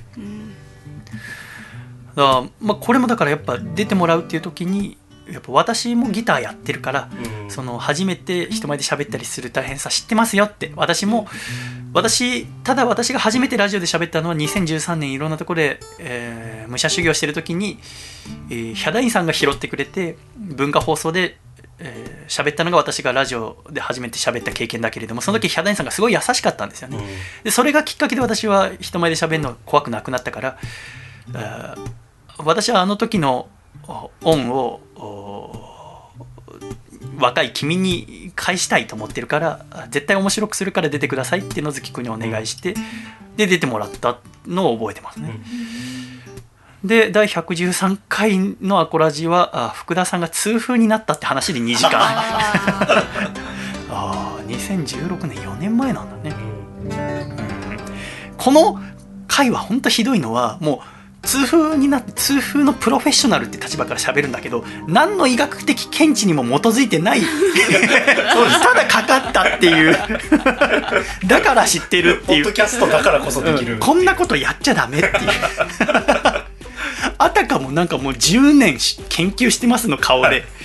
痛風ってのはねって顔で喋ったのをよく覚えてますけどこういうのも非常に面白いなって私は思いましたけどね、でも私はこのでそのあ2016年3月の第100回をとちってでもうあこの後も何としても一つ一つう気合い入れて一生懸命作んなきゃいけないなって思ったのはその半年後ぐらいにその2017年の1月にはおそらく「うオールナイトニッポン」50周年記念パーソナリティオーディションがあると私は予想してたわけですね、その前の5年前の2012年にあったから。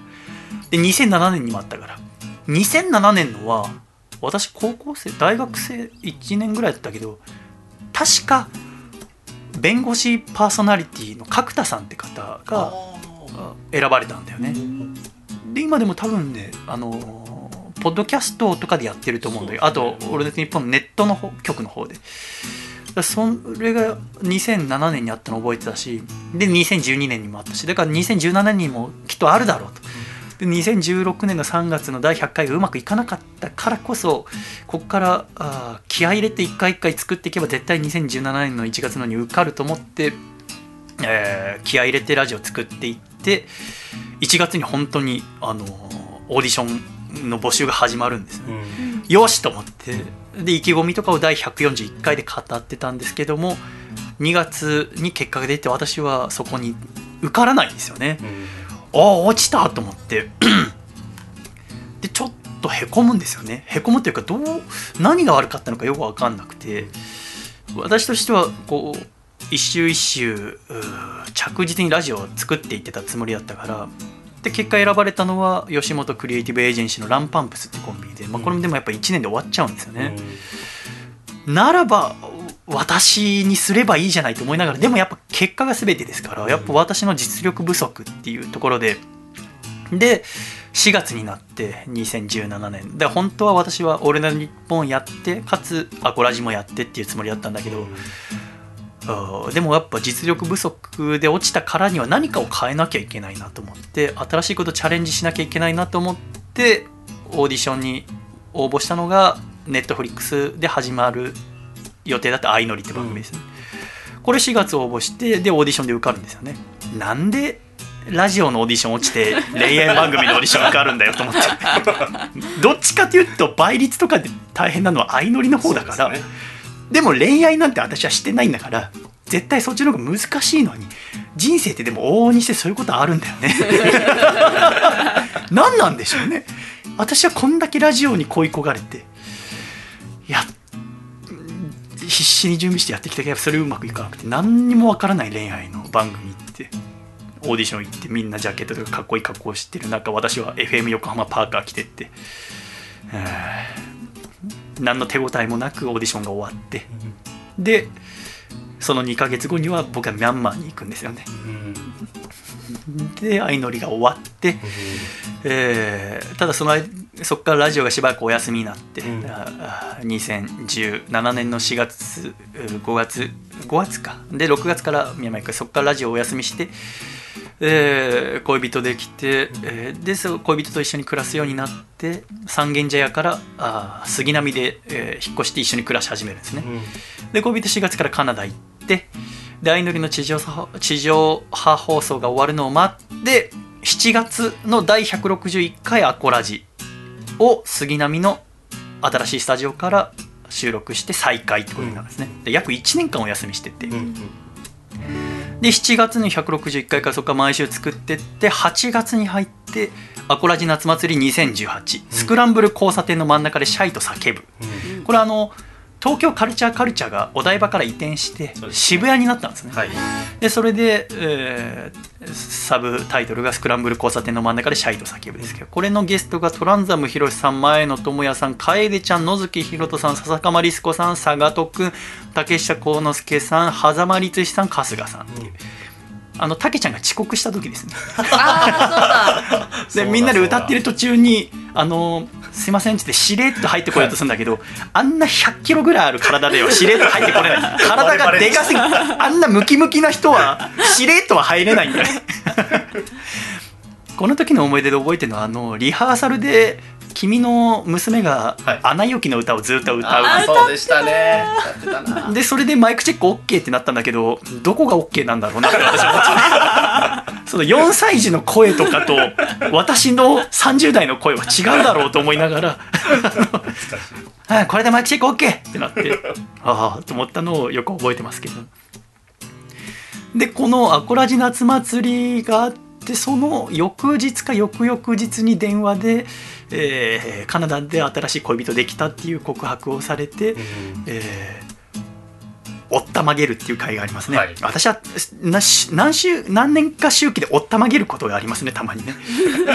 で びっくりして。でもなんとかでももう1年休んでたから、もうラジオ作りたくてしょうがないから、あーでその時も私はもう絶好調なつもりだったからでもなんとか休みたくないからあー狭間くんをゲストに呼んで169回のラジオを撮るんですけどこの時だからそのこの時喋っちゃいけなかったけどしそのイベントの前の月7月に次のシーズンの相乗りの撮影で僕キルギスに行ってるんですね、でキルギスで次のおシーズンに出るデッパリンちゃんって女の子の応援とかしに行っててでそれをカップルで行ってるんですよね、でそれがあってでもその時にはもう実は彼氏いてでもそれ気づかなくてでアコラジ夏祭りが終わって2日後に彼氏いるって言われてで分かりましたってだから言っちゃダメなわけですよね、そのセカンドシーズンの放送は翌年の2019年の2月とかなんですよね。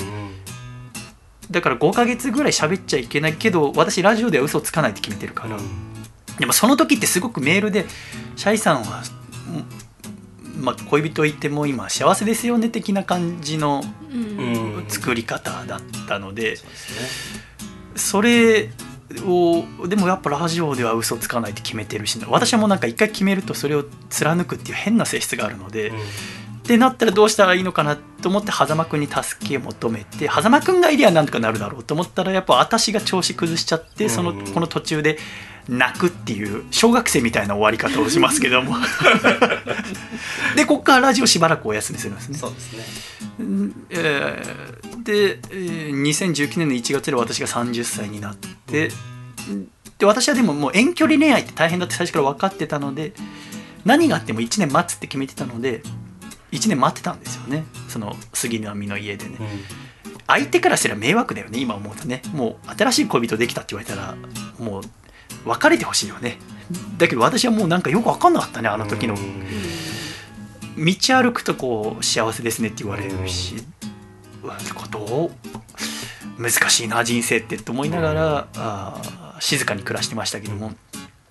でしあー2019年になって4月5月かな？にか帰ってきた時まだ恋人と仲いいって話になったのでじゃああー私が引っ越しますってことになって8月に阿佐ヶ谷から門前仲町に引っ越しして1本だけラジオを撮るんですね。うんうん。第171回のアコラジをかざちゃんとここで去年のお8月に撮るんですけど、はい。で私としてはこれ1本撮ってでまた次の月ぐらいから毎週のラジオをすぐ再開したかったんですけど、うん。やっぱへ気づかないうちになんかね喋りながらでねでなんかこうチッって音を入る癖が多分ストレスでなんかついちゃってて。うん。で編集で必死にそのの瞬間を切ってんだけどどうしても会話の途中で入ってるところとかは切れなくて、うん。でメールで、えー171回のアコラジ聞きましたけどもすごく聞きづらかったです。途中でなんかチッって音がたくさん入っててってアコラジっ子の方とかから頂いて、うん。それもっともだから。それでまた自信なくしちゃって、えーしばらくラジオが作れないまま過ごすんですね。でラジオ過ごす作れないまま酒ばっか飲んでで8月9月10月11月12月まで行った時に12月で私とずっとお二人五脚 でやってきたネザーランドワーフの四つ葉が9歳で亡くなるんですね。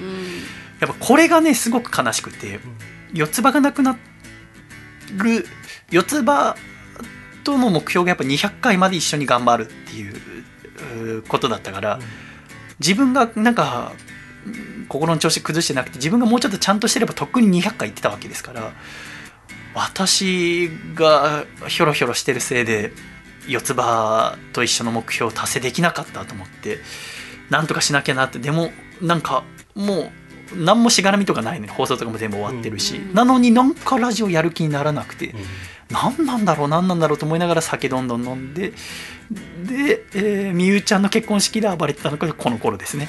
暴れちゃないんだけども、えーそして2020年になって2月頃からコロナウイルス感染症があ海外から入ってきて流行りだして。うん。で4月に緊急事態宣言が起きて。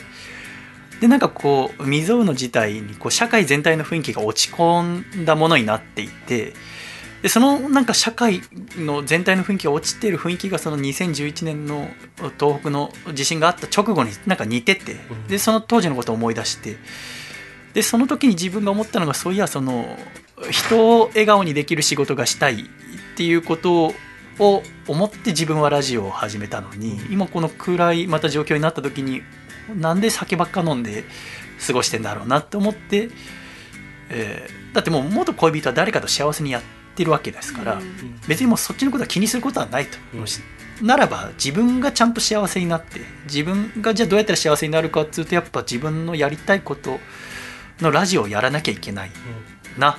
どんな状況下でも自分がやるべきことをやんなきゃいけないよなと思って逃げてちゃダメだなと思って、えー神社の境内でかさちゃんに「ラジオ撮りませんか?」って言ったら「いいっすよ」って人の気持ち何も分かってないバカみたいな返事 これだからいいよねと思いながら、えーそこから連絡取ってただあー今こういう世の中だからリモートで撮りましょうって言って始めて撮ったのが2020年4月の19日配信の第172回アコラジ、でこれをリモートで撮って私リモートでラジオこうテレビ電話のものをこう音声編集して作るってことが初めてだったので,、でそこからあー一番適切なやり方をまたいろいろ研究してそこからは毎週休まずにトンと、まあ、寝坊とかは君はあったけれども、えー毎週休まずにえー収録してきてそして、えー2020年11月1日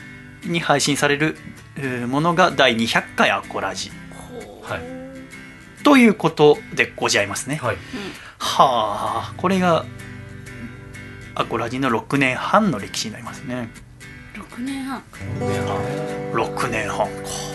偶然にも結婚記念日なんですよね。1日いつが？11月1日あ11月1日？そうなんですよはい。今言おうか迷ったんですけど言っちゃいました。なんか楓ちゃん今の言う必要あった まあいいんじゃない？偶然にもの意味があんま分かんないんですあ アコラジの記念日と一緒ってこと？えでも私今どっちか分かんなかったです。終わっちゃう日にめなんかきこっちは記念日なんですけど。ああいやそういうニュアンンスじゃなくてあのたまたま重なったなっていうようなそれだけです。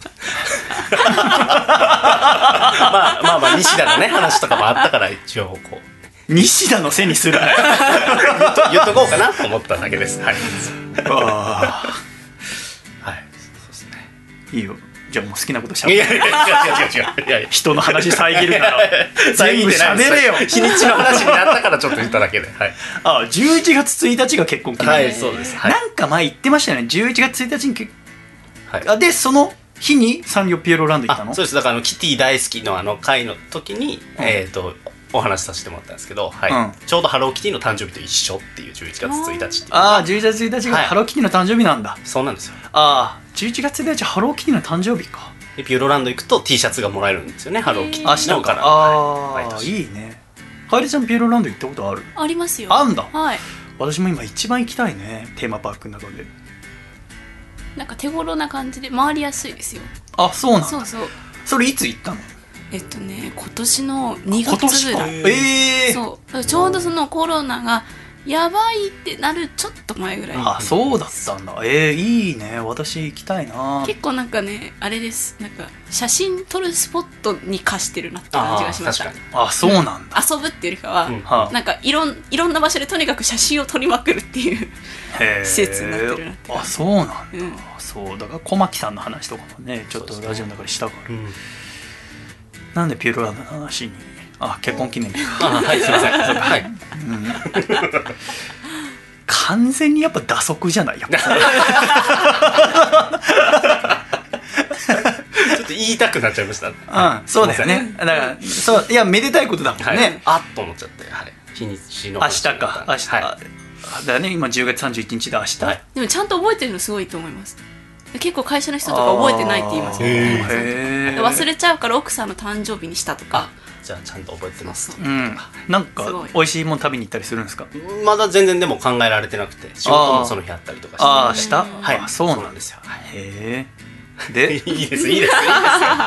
いいですよって変だよね。いや違う違う。そっちがあ偶ね然だねぐらいのラリーかなと思ってた。んですけどめっちゃなんか喋んないとダメになっちゃういやいいです。はい大丈あ夫です。いいんですか、はい。そうですか。足りてますか？されてます。もう足りてますか？アコラジ。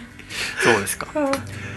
結局やっぱあー6年半やってみてやっぱ思うのはやっぱあの私はこう船の歴史船が好きで船をずっと6年間学んできましたけど今造船所って事故とかほぼないのね。だけど船作るっていう作業はものすごく危険な作業でもともとは毎日のように死傷者が出てたの。腕が取れちゃうとか足なくなっちゃうとか重傷者がたくさん出る現場っていうのが造船っていう仕事だった。それが今なんで怪我する人が少ないかっていうとその過去の積み重ねがあるからじゃないですか、何か失敗したりしたっていうのがデータで残っててこういうことやったら危ないよとか造船所に、えー敷かれるあ足場とかまたき設置される機械が安全面に考慮されて作られているからこそうん。過去の失敗があるからこそ今あ事故っていうのはほぼないわけなんですね、でも私はやっぱこうラジオを自分で作るって時に徹底的にこううんだから今も多分ラジオ局で勤めててものすごい事故とかってないと思うんですよ、ものすごい失敗とかそれってなぜかっていうと過去のその事例とかを知ってる先輩方から教えてもらえるからだと思うんですよね、楓ちゃんも笠倉君も、でも私はねこう徹底的に怪我してみたかったんだよね。あの全部ラジオを作って今の形になるまでの今普通にラジオ局で働いたら多分怪我できないんですよ。ちゃんと教えてもらうから、うん。でもやっぱり船を見てて今も造船所って楽しいよ。だけどそのもともと船の作り方分かんなくて木を集めていかだを作ってそこから少しずつう風の揚力を使って帆船っていうものができてディーゼル船ができてってかその船の最初何もなかった時に作ってた人って多分もっと楽しかったんじゃないかと思うんだよね。どうやって作っその分多分ものすごいたくさんの失敗もしてるんだろうけど、と思って私は全部ややってみたいと思ってこの6年半やってみて思うのはいざやってみるとやっぱでも最初あんな気楽に怪我してみたいとかなんかかっこいいこと言ってた自分をとっちめてやりたいよね。いざ失敗するとものすごいへこむもんね、なんでこんなミスするんだろう。やっぱ初めてのことと向き合うと人ってこう感情が分かんなくなっちゃう、うん。で、まあ、収録だから生じゃないから別にそれをうん残さなきゃいいんだけど翌日再収録したりとか、でもアコラジに関しては全部残すって決めてたからうーもうアコラジ最初のアコラジ夏祭りの直前に笠倉があー収録開始30分で帰ったりとか。でもそれも今思えば今なら何とでもできるちゃんと、うん。でもやっぱその時とかを全部残す意味が分かんない。だってそんなもん残したらリスナー楽しくないのに。でもやっぱ残すことに何かしらの意味があると思って。後に続く人はこの失敗する必要はあんまないと思うんだよね。だけども疑似体験できると思う全部残してたら 私はもう傷だらけではい。この体になってしまったけれどもこの経験はするは必要ないけどでもこれを知っておいてこういうことすると良くないんだよとか。逆にやっぱ一人でいろんなのディレクターにしろパーソナリティに掛け持ちする良さとさっき100回でうまくいかなかったっていういっぱいあその悪さもある。うん。だからこそ普通のラジオは役割がそれぞれあるんだっていうことが自分で作っててよく分かった。それも全部詰まってるのがこの6年半の200回のアコラジだったと思う。でも私がだからもう本当に確実に言えるのは多分世界で私がこの6年半で一番たくさんの失敗してるし、えーたくさんのミスも、えーたくさんつまんないラジオも作ってるけども、うん、多分世界で一番ラジオを楽しんだのも多分この私ですね。超楽しかったね6年半。まあお前は何回か出てないからあるけど 出てない途中で帰る。寝てる。寝てる。寝坊する。照れ笑いする。途中で自分の結婚記念日の話する。最後まで。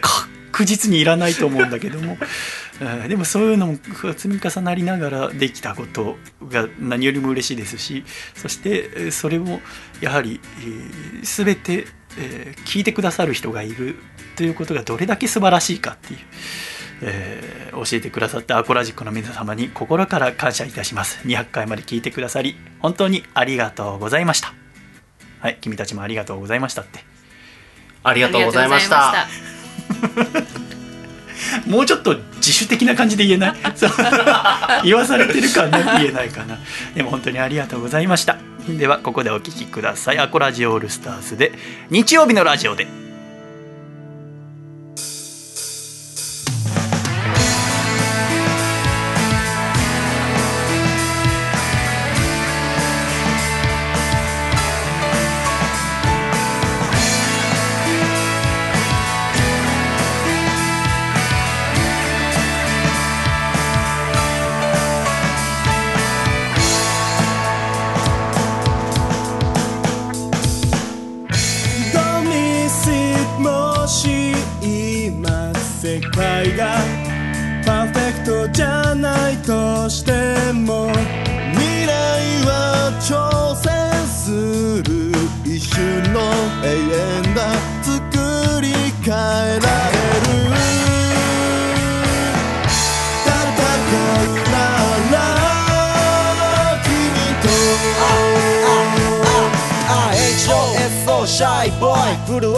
鼓膜と細胞。ビデオキャンとキルドゥレディオスター。東戸塚の実家から配信職人学生主婦中年あとプロレスラー俳優もろもろ for you あいえばこういう。パティスリー良好のクリームシュー俺も頑張るお前も頑張れっていうか早く彼女作れよ。俺も頑張るお前も頑張れっていうか早く彼女作れよ。上からマイクや光から伝えたいと願う日々の僕何度も立ち上がる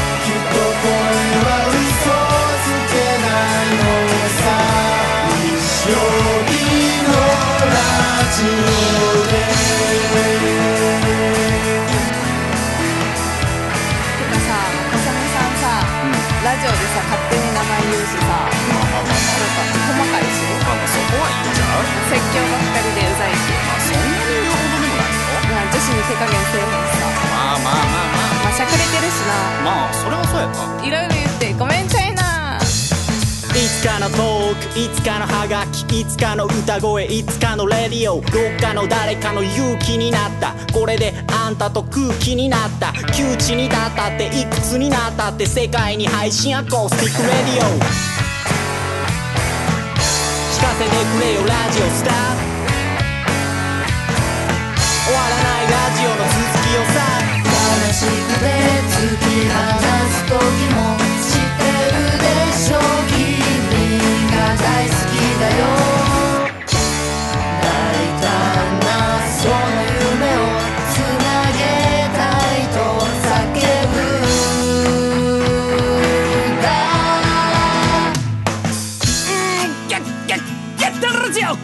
風呂入れよ。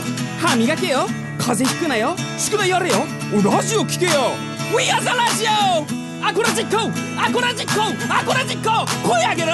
みんなでせーのだぞ。サビが来るぞ。シャイじゃ言えよ。みんなでシャイシャイ。アコラジックの子でさこまでさこ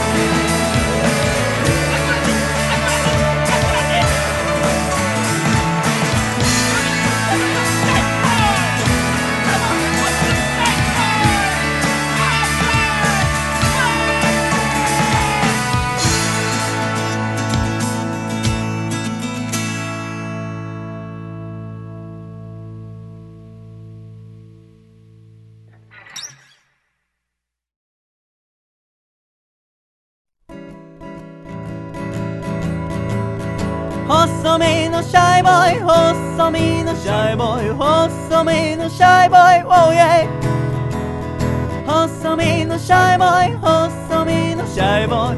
ルールールー。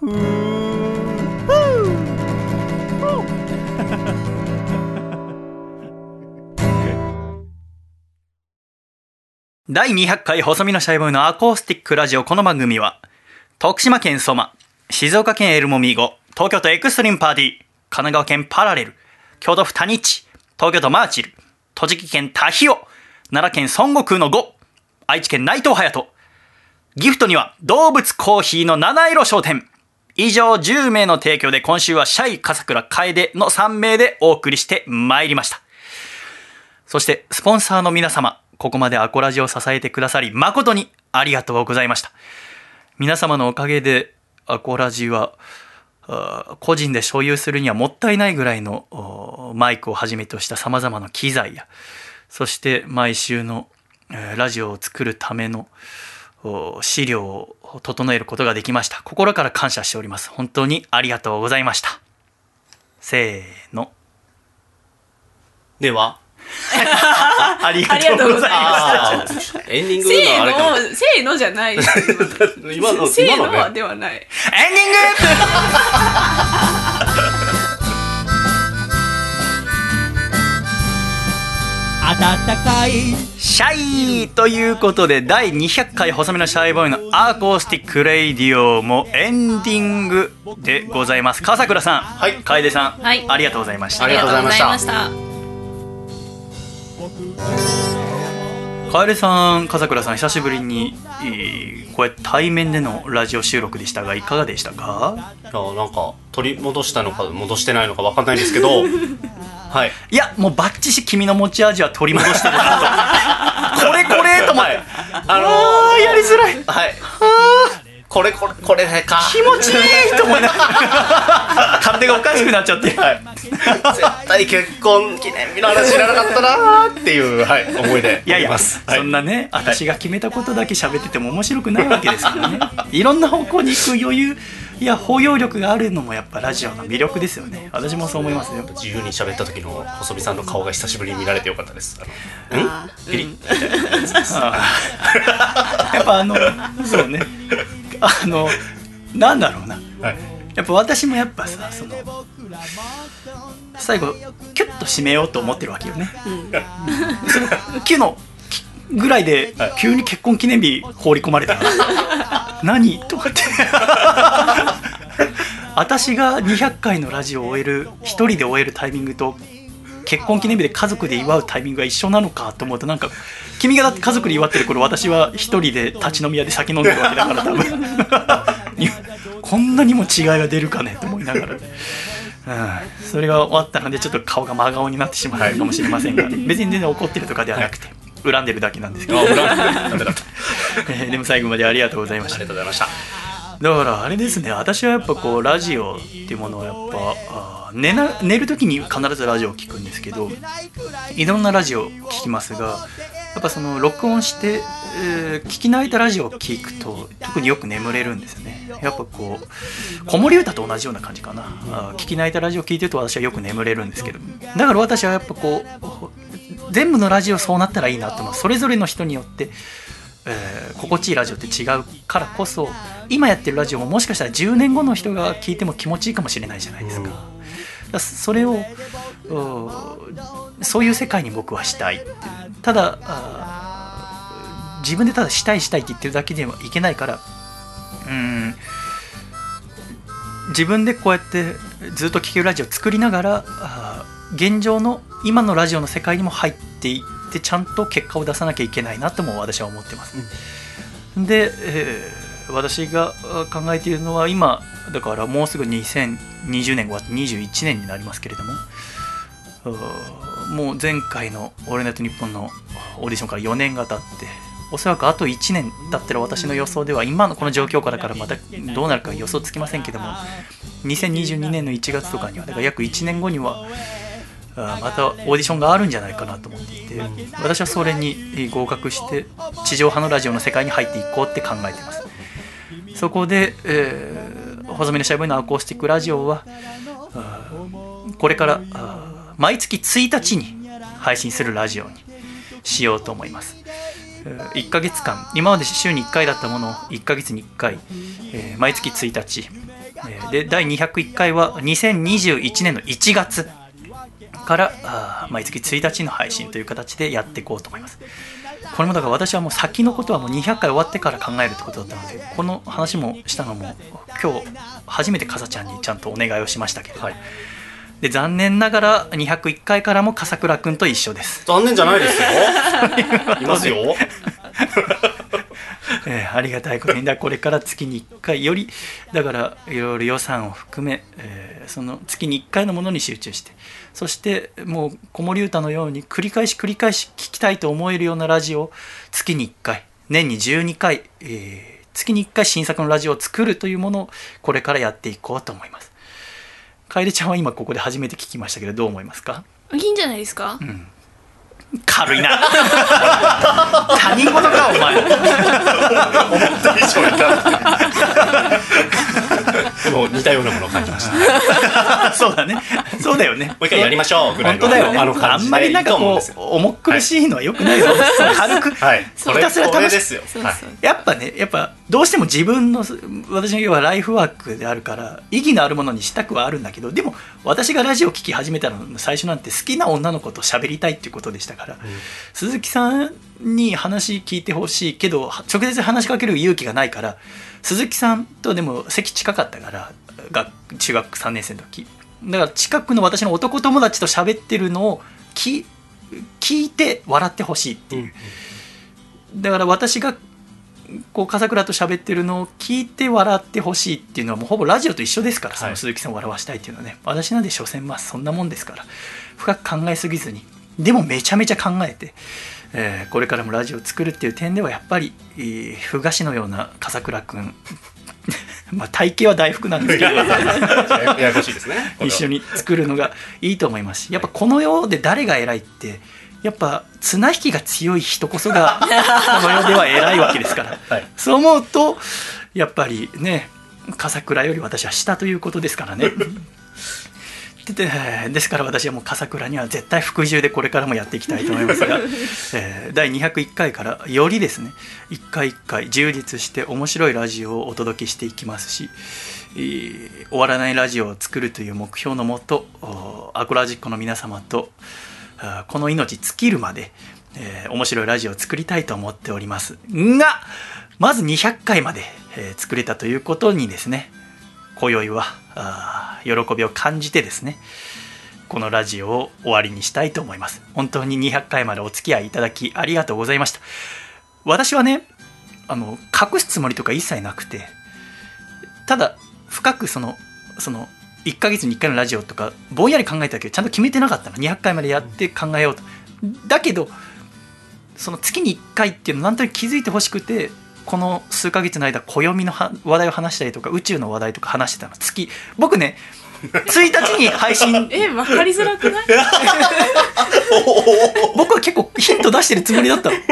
だけど今週たくさんメールいただいてはい「シャイさんともうこれでお別れなんですね」って書いてあるの見て 僕こうドッキリとかしたくないのよ、はいはいはいだけどちゃんと決まってなかったからちゃんと言わなかったし笠倉君にもさっき言ったばっかなんだけど、はい。で笠倉君がでも目標は200回だったから200回で一度ちょっと離れたいですって言われたらつ違う人を探そうと思ってた。の、でも残念ながら残念じゃない。になったから、はい。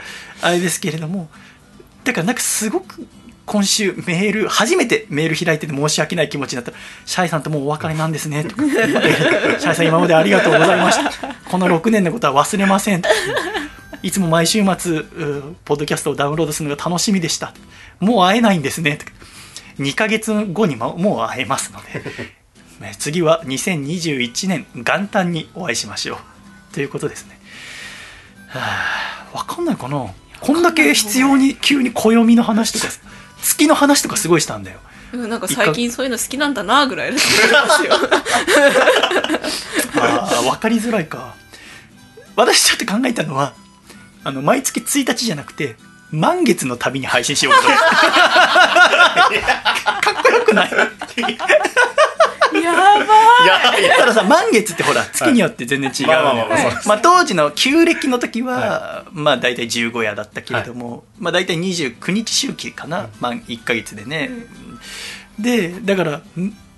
月空さだから毎月何日にアコラジが配信されるか分かんないわけで歩いてて帰りねふと空見たら満月あアコラジ配信されてんじゃん。って言ってポッドキャスト開いたら配信されてるって、すごくロマンチックだなって思ったの、でも散々終わらないラジオだの残すだの偉そうなこと言ってて、はい。10年後的にはさなんでこの月2月の3 2 月の15日に配信されてんだろうとか、はい。3月の20日なんでだろうって意味わかんねえなと思って、1日にしたんだけどまだ満月プランもこれから実行もできるけどどうする？1日に配信と満月どっちがいいかな。つい1日食い気味にやめときましょうって言ってます。ちなみにちなみにですけど今日ハロウィン満月らしいですよ。え？いやでも配信は明日の10月1日だから。だから1日にしましょう。あ今の打足ですよね。えそう。そうかな。今のはもう。今のは合ってる。なんで楓ちゃんを踏み台にして自分を取り戻そうと 今のはだって私の考えがあんまり良くないっていうのを言ってくれてるわけでしょ？あ分かりにくいってことね。じゃあ1日か。1日えー、超良くない？なんかさ仕事終わってさ「あー疲れた」っつって。空パッて見たら満月。あでも雨降ってることもありますよ。確かに天候によって見えないのか。その時はたまたまこうポッドキャストのこう通知のところにポンって出ててあ開いたらあアコラジ配信されてるってことは今日満この月雨空の上には 満月が広がってるんだな。満月って国によって違うとかないんですか？は？地球上全部一緒。だってほらアコラジって結構、あね、海外で聞いてる人とかもいるから、違うに決まってんじゃん。じゃあダメでしょ。ダえメでしょ。じゃあじゃあもう1日だよ。シンプルに論破されてし今週も最後までありがとうございましまうこれで終わんの？た また次は2021年。楽しい楽しくね元旦にお会いしましょうでは行くぞ。123シャイまた1月1日。せーの。結婚記念日おめでとう会だったね。